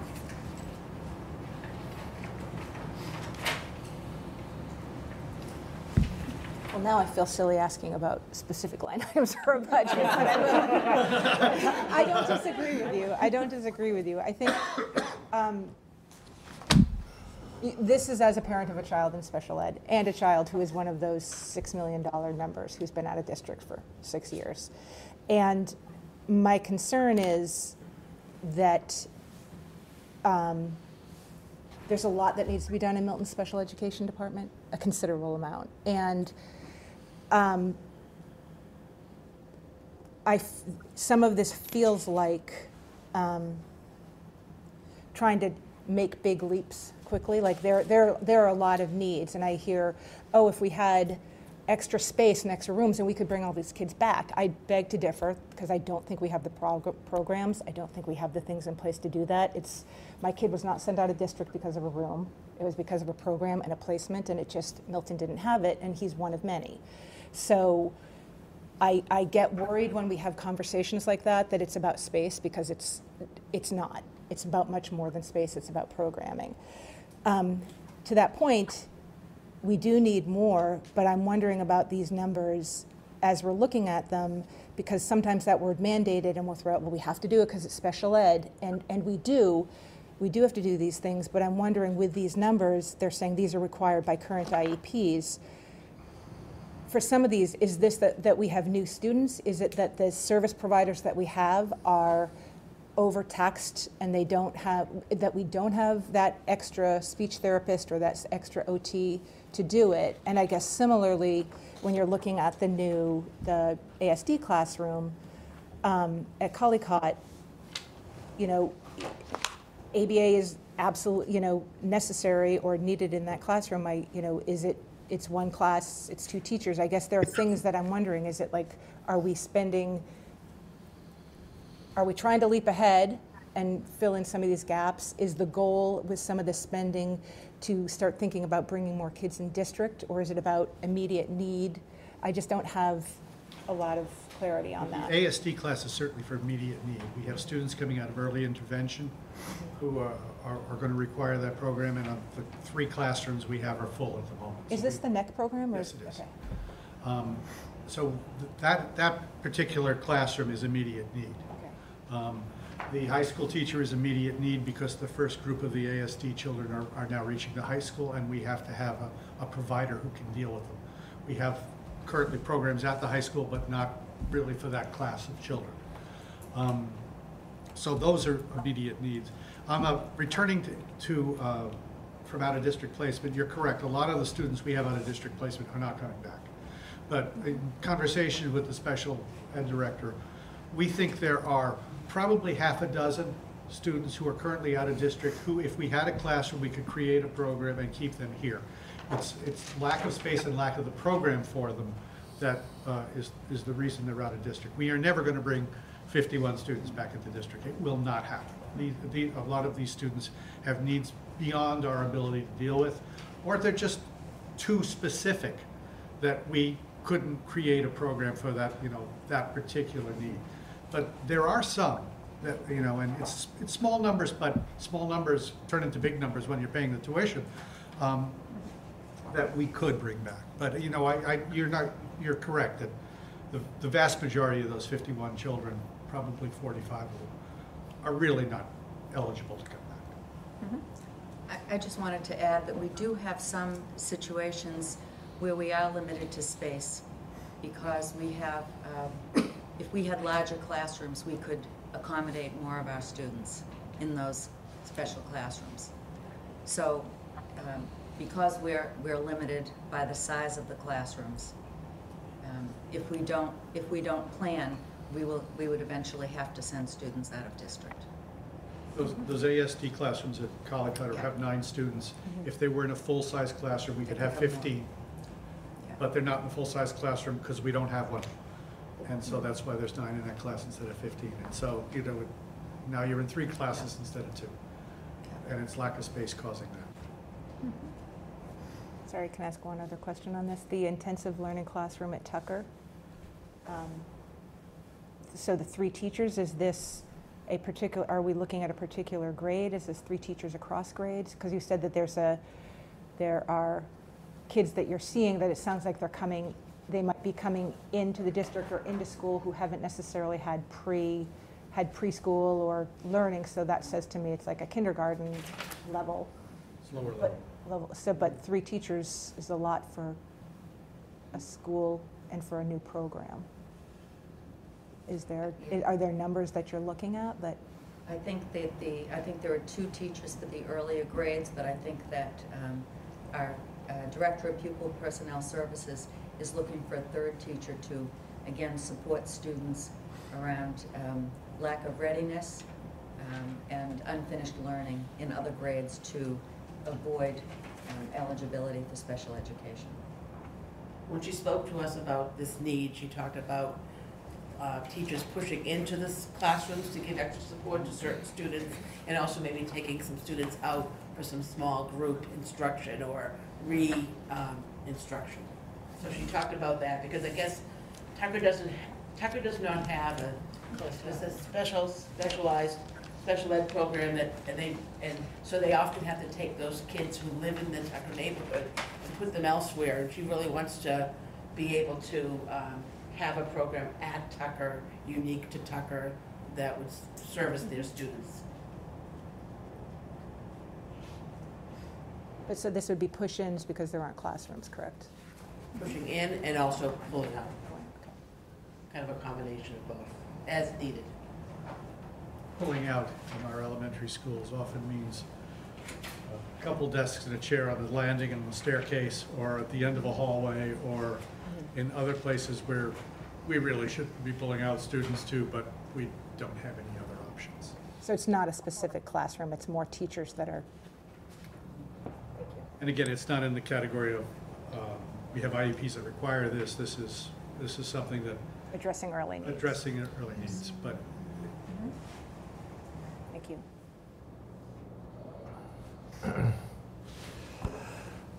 Are there any other questions from the warrant committee? Do you have it? Yep, Jay? Yep, I have, I have one. This is, um. No, Henny's got his hand up. And O'Henny. Oh, and O'Henny. Well, I've already spoken, if O'Henny would like to speak first. Well, Jay, you can go ahead and I'll follow you. Okay, this is uh, sort of on the issue of school overcrowding and what do we do about it, and we're realizing that in the next couple of years, we're going to be probably choosing between, hate to be a pessimist, but choosing between bad options and just deciding what's best. Uh, we, we've heard many, this committee's heard a couple times about uh, that Cunningham or Collicot has a, an elementary school room in the library, and that's not great. I guess what I'm wondering is, as it relates to the budget, if there was more money for teachers' aides, could an elementary school classroom have fifty percent more kids if you have two adults instead of one? I know nothing about education, keep that in mind. But given that we're choosing between difficult choices, if we spend more on staff, could that buy us some breathing room on space that we're gonna need for the next couple of years?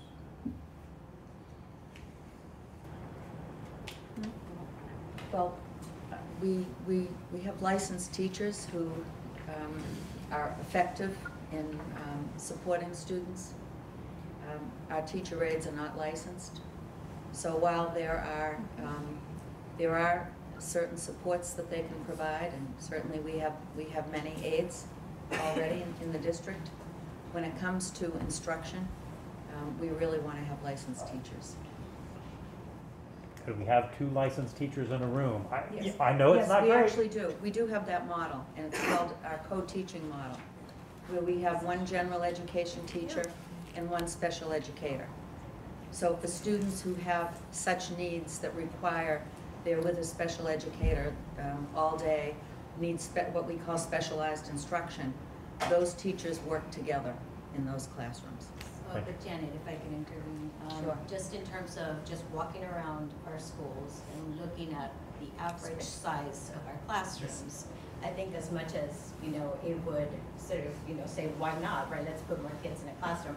I don't think it's doable, um, already with about twenty-four kids in a room. I, I know this, I go and volunteer in my daughter's classroom all the time. It feels quite, quite crowded, it's tight. Um, and especially as we're moving into more dif- differentiated learning and teaching and thinking of uh, universal design and which means really we're really thinking about you know how do we meet the needs of that student? Then you really also need space right to structure the learning in a different way. Um, so i think we're limited by the size of our classrooms. We wouldn't be able to fit too many more um, you know, I think about my daughter's kindergarten experience was to, actually there were, I think, four different teachers, uh, and, and in the classroom, but the classroom was actually the largest classroom in Cunningham. Uh, so that made about, maybe it was about twenty-seven of them, uh, in that particular room. Uh, but there was also, it was an integrated classroom too, so it was meeting the needs of various students. Um, so I do think we're limited We are, I, I didn't mean to talk about the co-teaching model to suggest that we could just add more, twice as many students. Yeah. I, I didn't mean that, I just sort of went to that because we do already have that in existence, but we don't add more students because of it. We do it to support those students who need specialized instruction. With um, that overcrowding, have, what's our residency chef policy? Just to make sure that we get every seat in that, in that room, you know, to make sure that we have policy. What, what is that?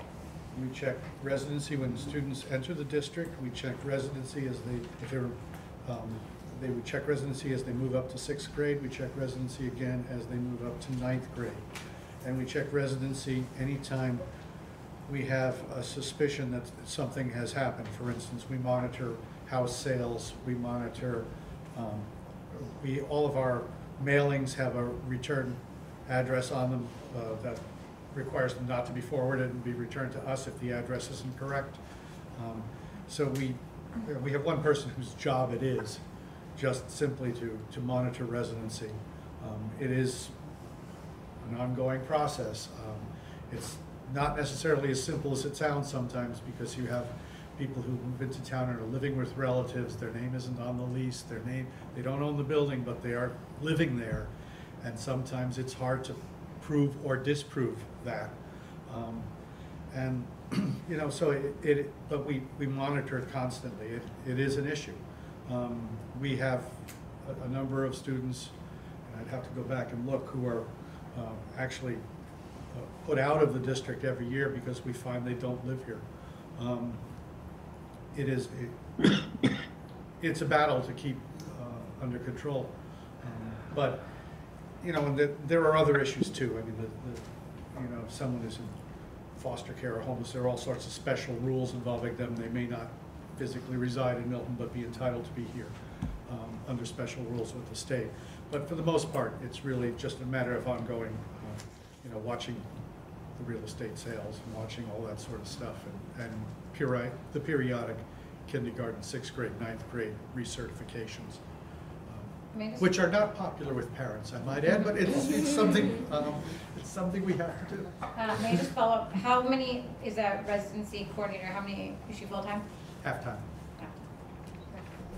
30 Actually, hours. she's thirty hours, three quarters time. Oh, Henny, you had your hand up.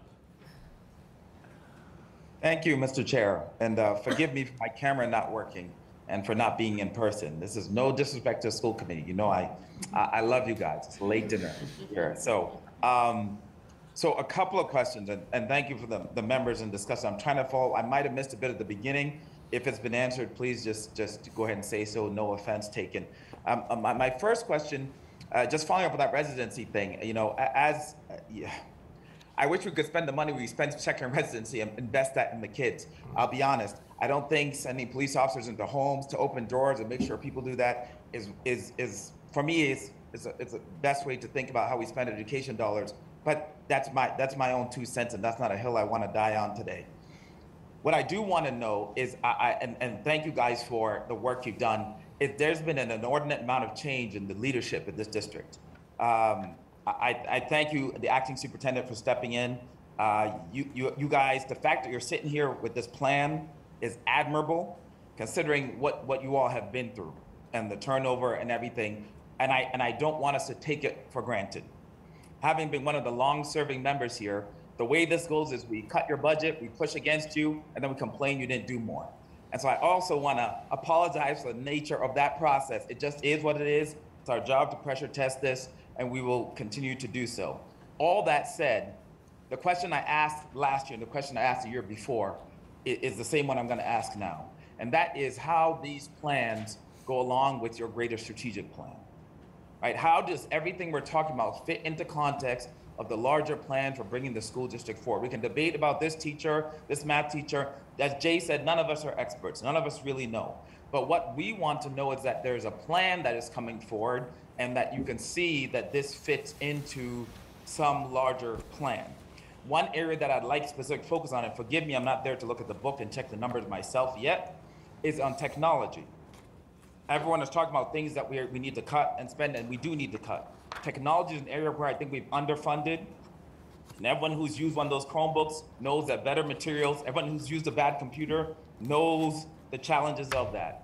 And so I would love to know, like, technology thing where we can plan for, you know, the whatever, not just planned obsolescence, but thinking about the systems. How does is this part of does this fit into plan, or has COVID thrown us off our strategic plan? Where are we in that big picture? Is kind of my first question. Uh, Excellent uh, question, and as uh, we've been actually presenting uh, the strategic plan, um, a lot of sort of, as we were considering and sort of meeting with uh, teachers and uh, with principals and everybody else that we were meeting as we were developing the budget that you see before you, it was through that lens of the strategic plan and asking that question. How does this, is this gonna move sort of our pillars, right? Our focus on increasing individual student achievement, because that's a focus, right? That's the outcome that we wanna see. We wanna make sure that we're seeing progress by student. And then in the aggregate, that we're starting to see movement in terms of our district. Yes, we do well, but obviously we aspire to rank even better, right? That's what we wanna do. And thirdly, to make sure that those disparities that have been in place for a long time, the opportunity gaps, if you will, that have been there, that we're filling, that we're meeting that need. And that means, you know, that there are definitely subgroups that have been left behind. And so how do we make sure that we're paying attention to subgroups? And obviously, the most recent data is flagging other groups. We're starting to see that, you know, sort of uh, achievement by subgroup for groups that traditionally have done well are not doing well. So the strategic plan really does give us that framework to ask ourselves, why is that happening? Let's look at it and let's figure it out. So in terms of the budget, the development of the budget, it was in alignment with our strategic plan.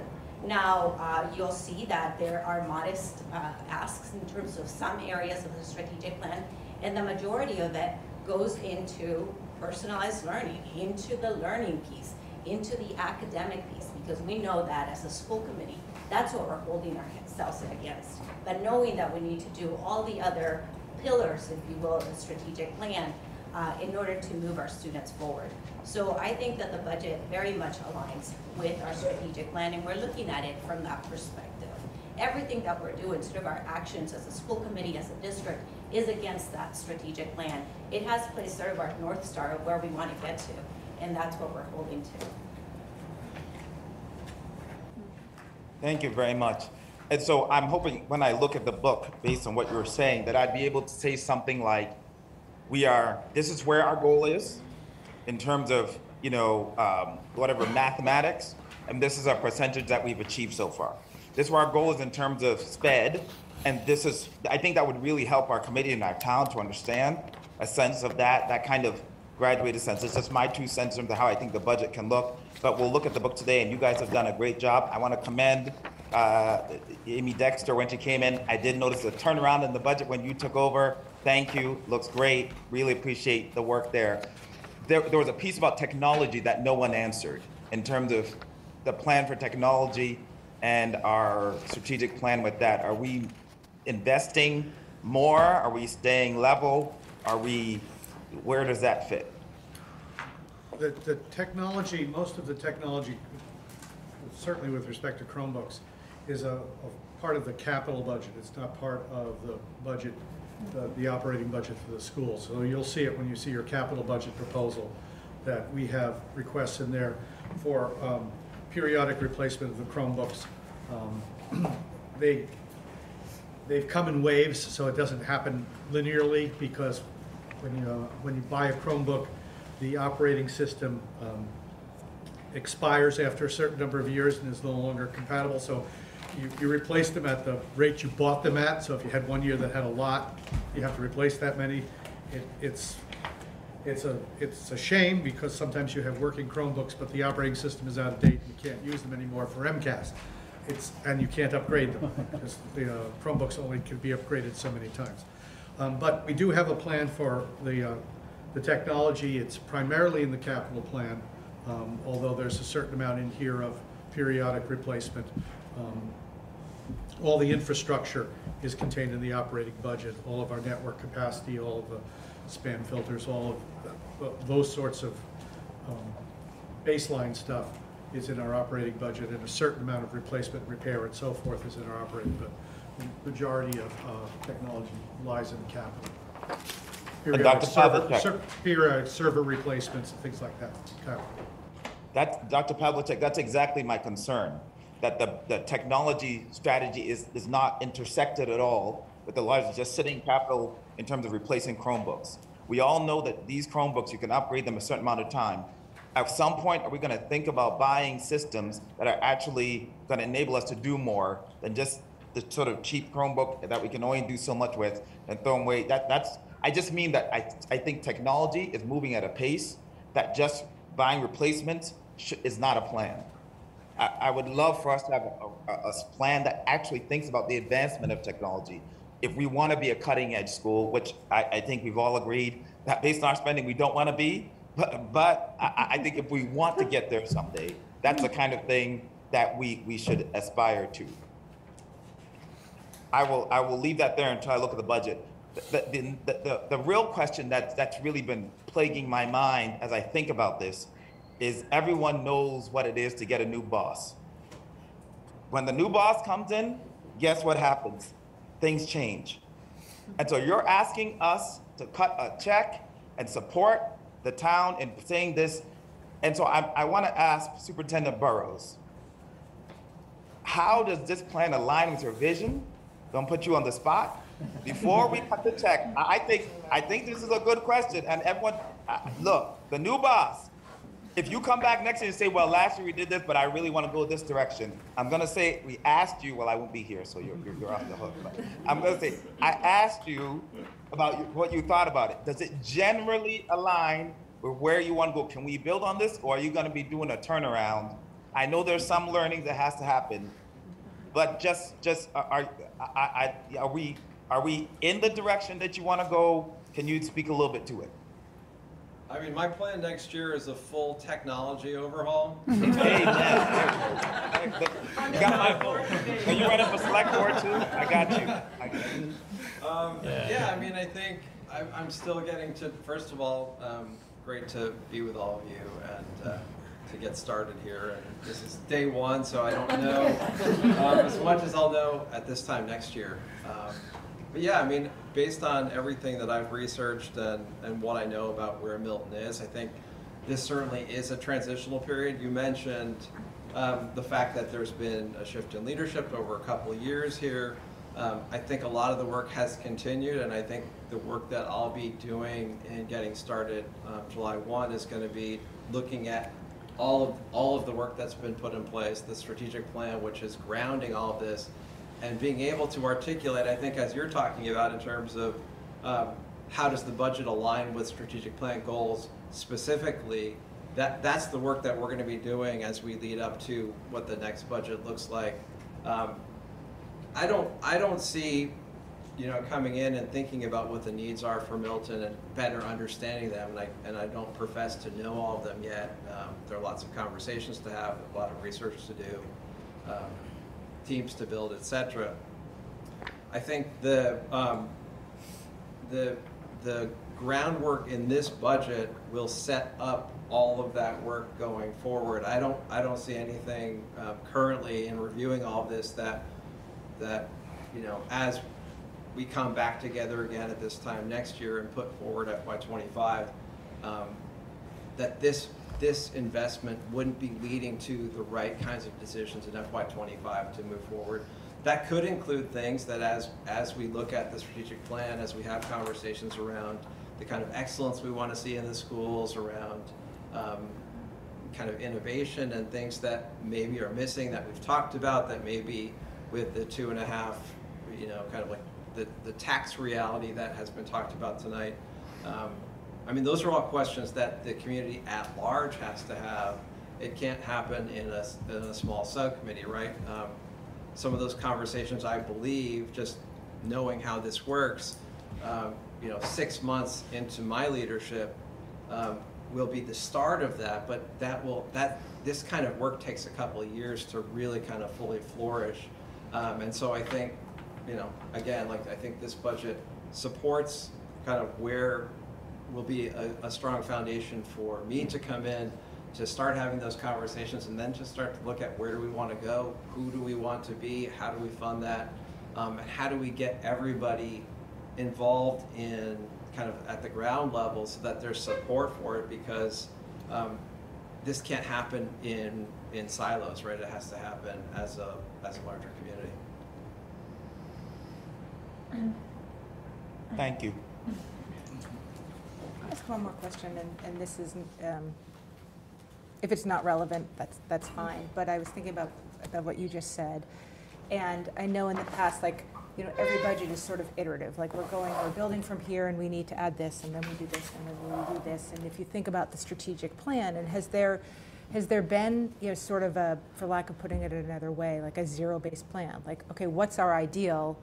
And then you layer it on there, as opposed to saying, this is what we have, this is where we go, so we're gonna do this. Do you know what I mean? And I know it's a, a lot of work, and I know, but, but to your point, like, if we're looking at overrides every three or four years, in, and it's sort of the same way if you're looking at the school. Okay, you could do Fontbonne, it answers this question for four years, or you do something else and it answers the question for six. And I guess it's just, is that, a, is that something that you guys do or have done so that, because I think sometimes it is that knowledge of, as sort of Ohene said, where are we going? Like, what do we, what do we want this to look like? You know, what do, you know, answering some of the questions around learning loss, answering some of the questions around special education, which is huge, answering, you know, career readiness, um, equity, you know, all of those things, are we looking at it through that lens of sort of a global lens and then building it? I just don't know if, I'm just curious if that's ever been done.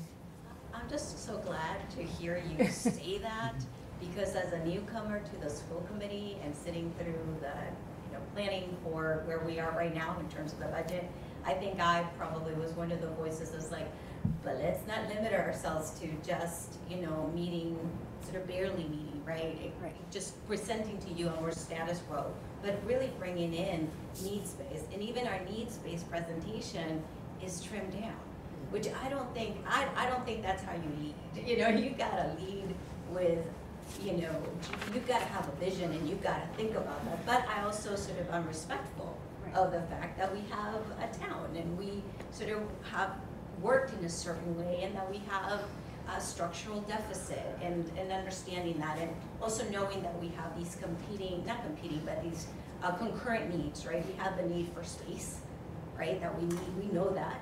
And then we also have our operating, operating budget that, those are real, there's, there's a lot. And there's a lot I think that we um, probably um, didn't bring in front of you, uh, but that were not nice to haves. And I think we're gonna feel them uh, by next year when we say, well, you know that, that we actually didn't do, we should do it this year. And it's, I think, what happened with ARPA, right? If we had done very incremental budgeting and very um, modest budgeting every year, then when we saw an opportunity of flow of cash, we're like, oh my goodness, this is an opportunity because now the needs are even more pressing. But that is not, if you want to be sort of visionary, that is not the way I would approach a budget. I would really think about, let's dream, and then let's allow ourselves to do that, and then trim down from that and come back to down to earth and say, this is how much we're gonna be able to do. Um, but I, I feel like if the appetite is there across the town, then there's no reason why we couldn't engage in that exercise. And in the back of our strategic plan, you'll see what our goals are in terms of the outcomes. So for each one of those pillars, there are very specific outcomes that we've identified that we want to achieve within five years. It's a good starting point. It was work that was done within the schools. But it'd be great to have, Lee's point, where is this town going? And what do we think we want to, will aspire to be? And then how do we fund it? I think that's a a very valid conversation to have.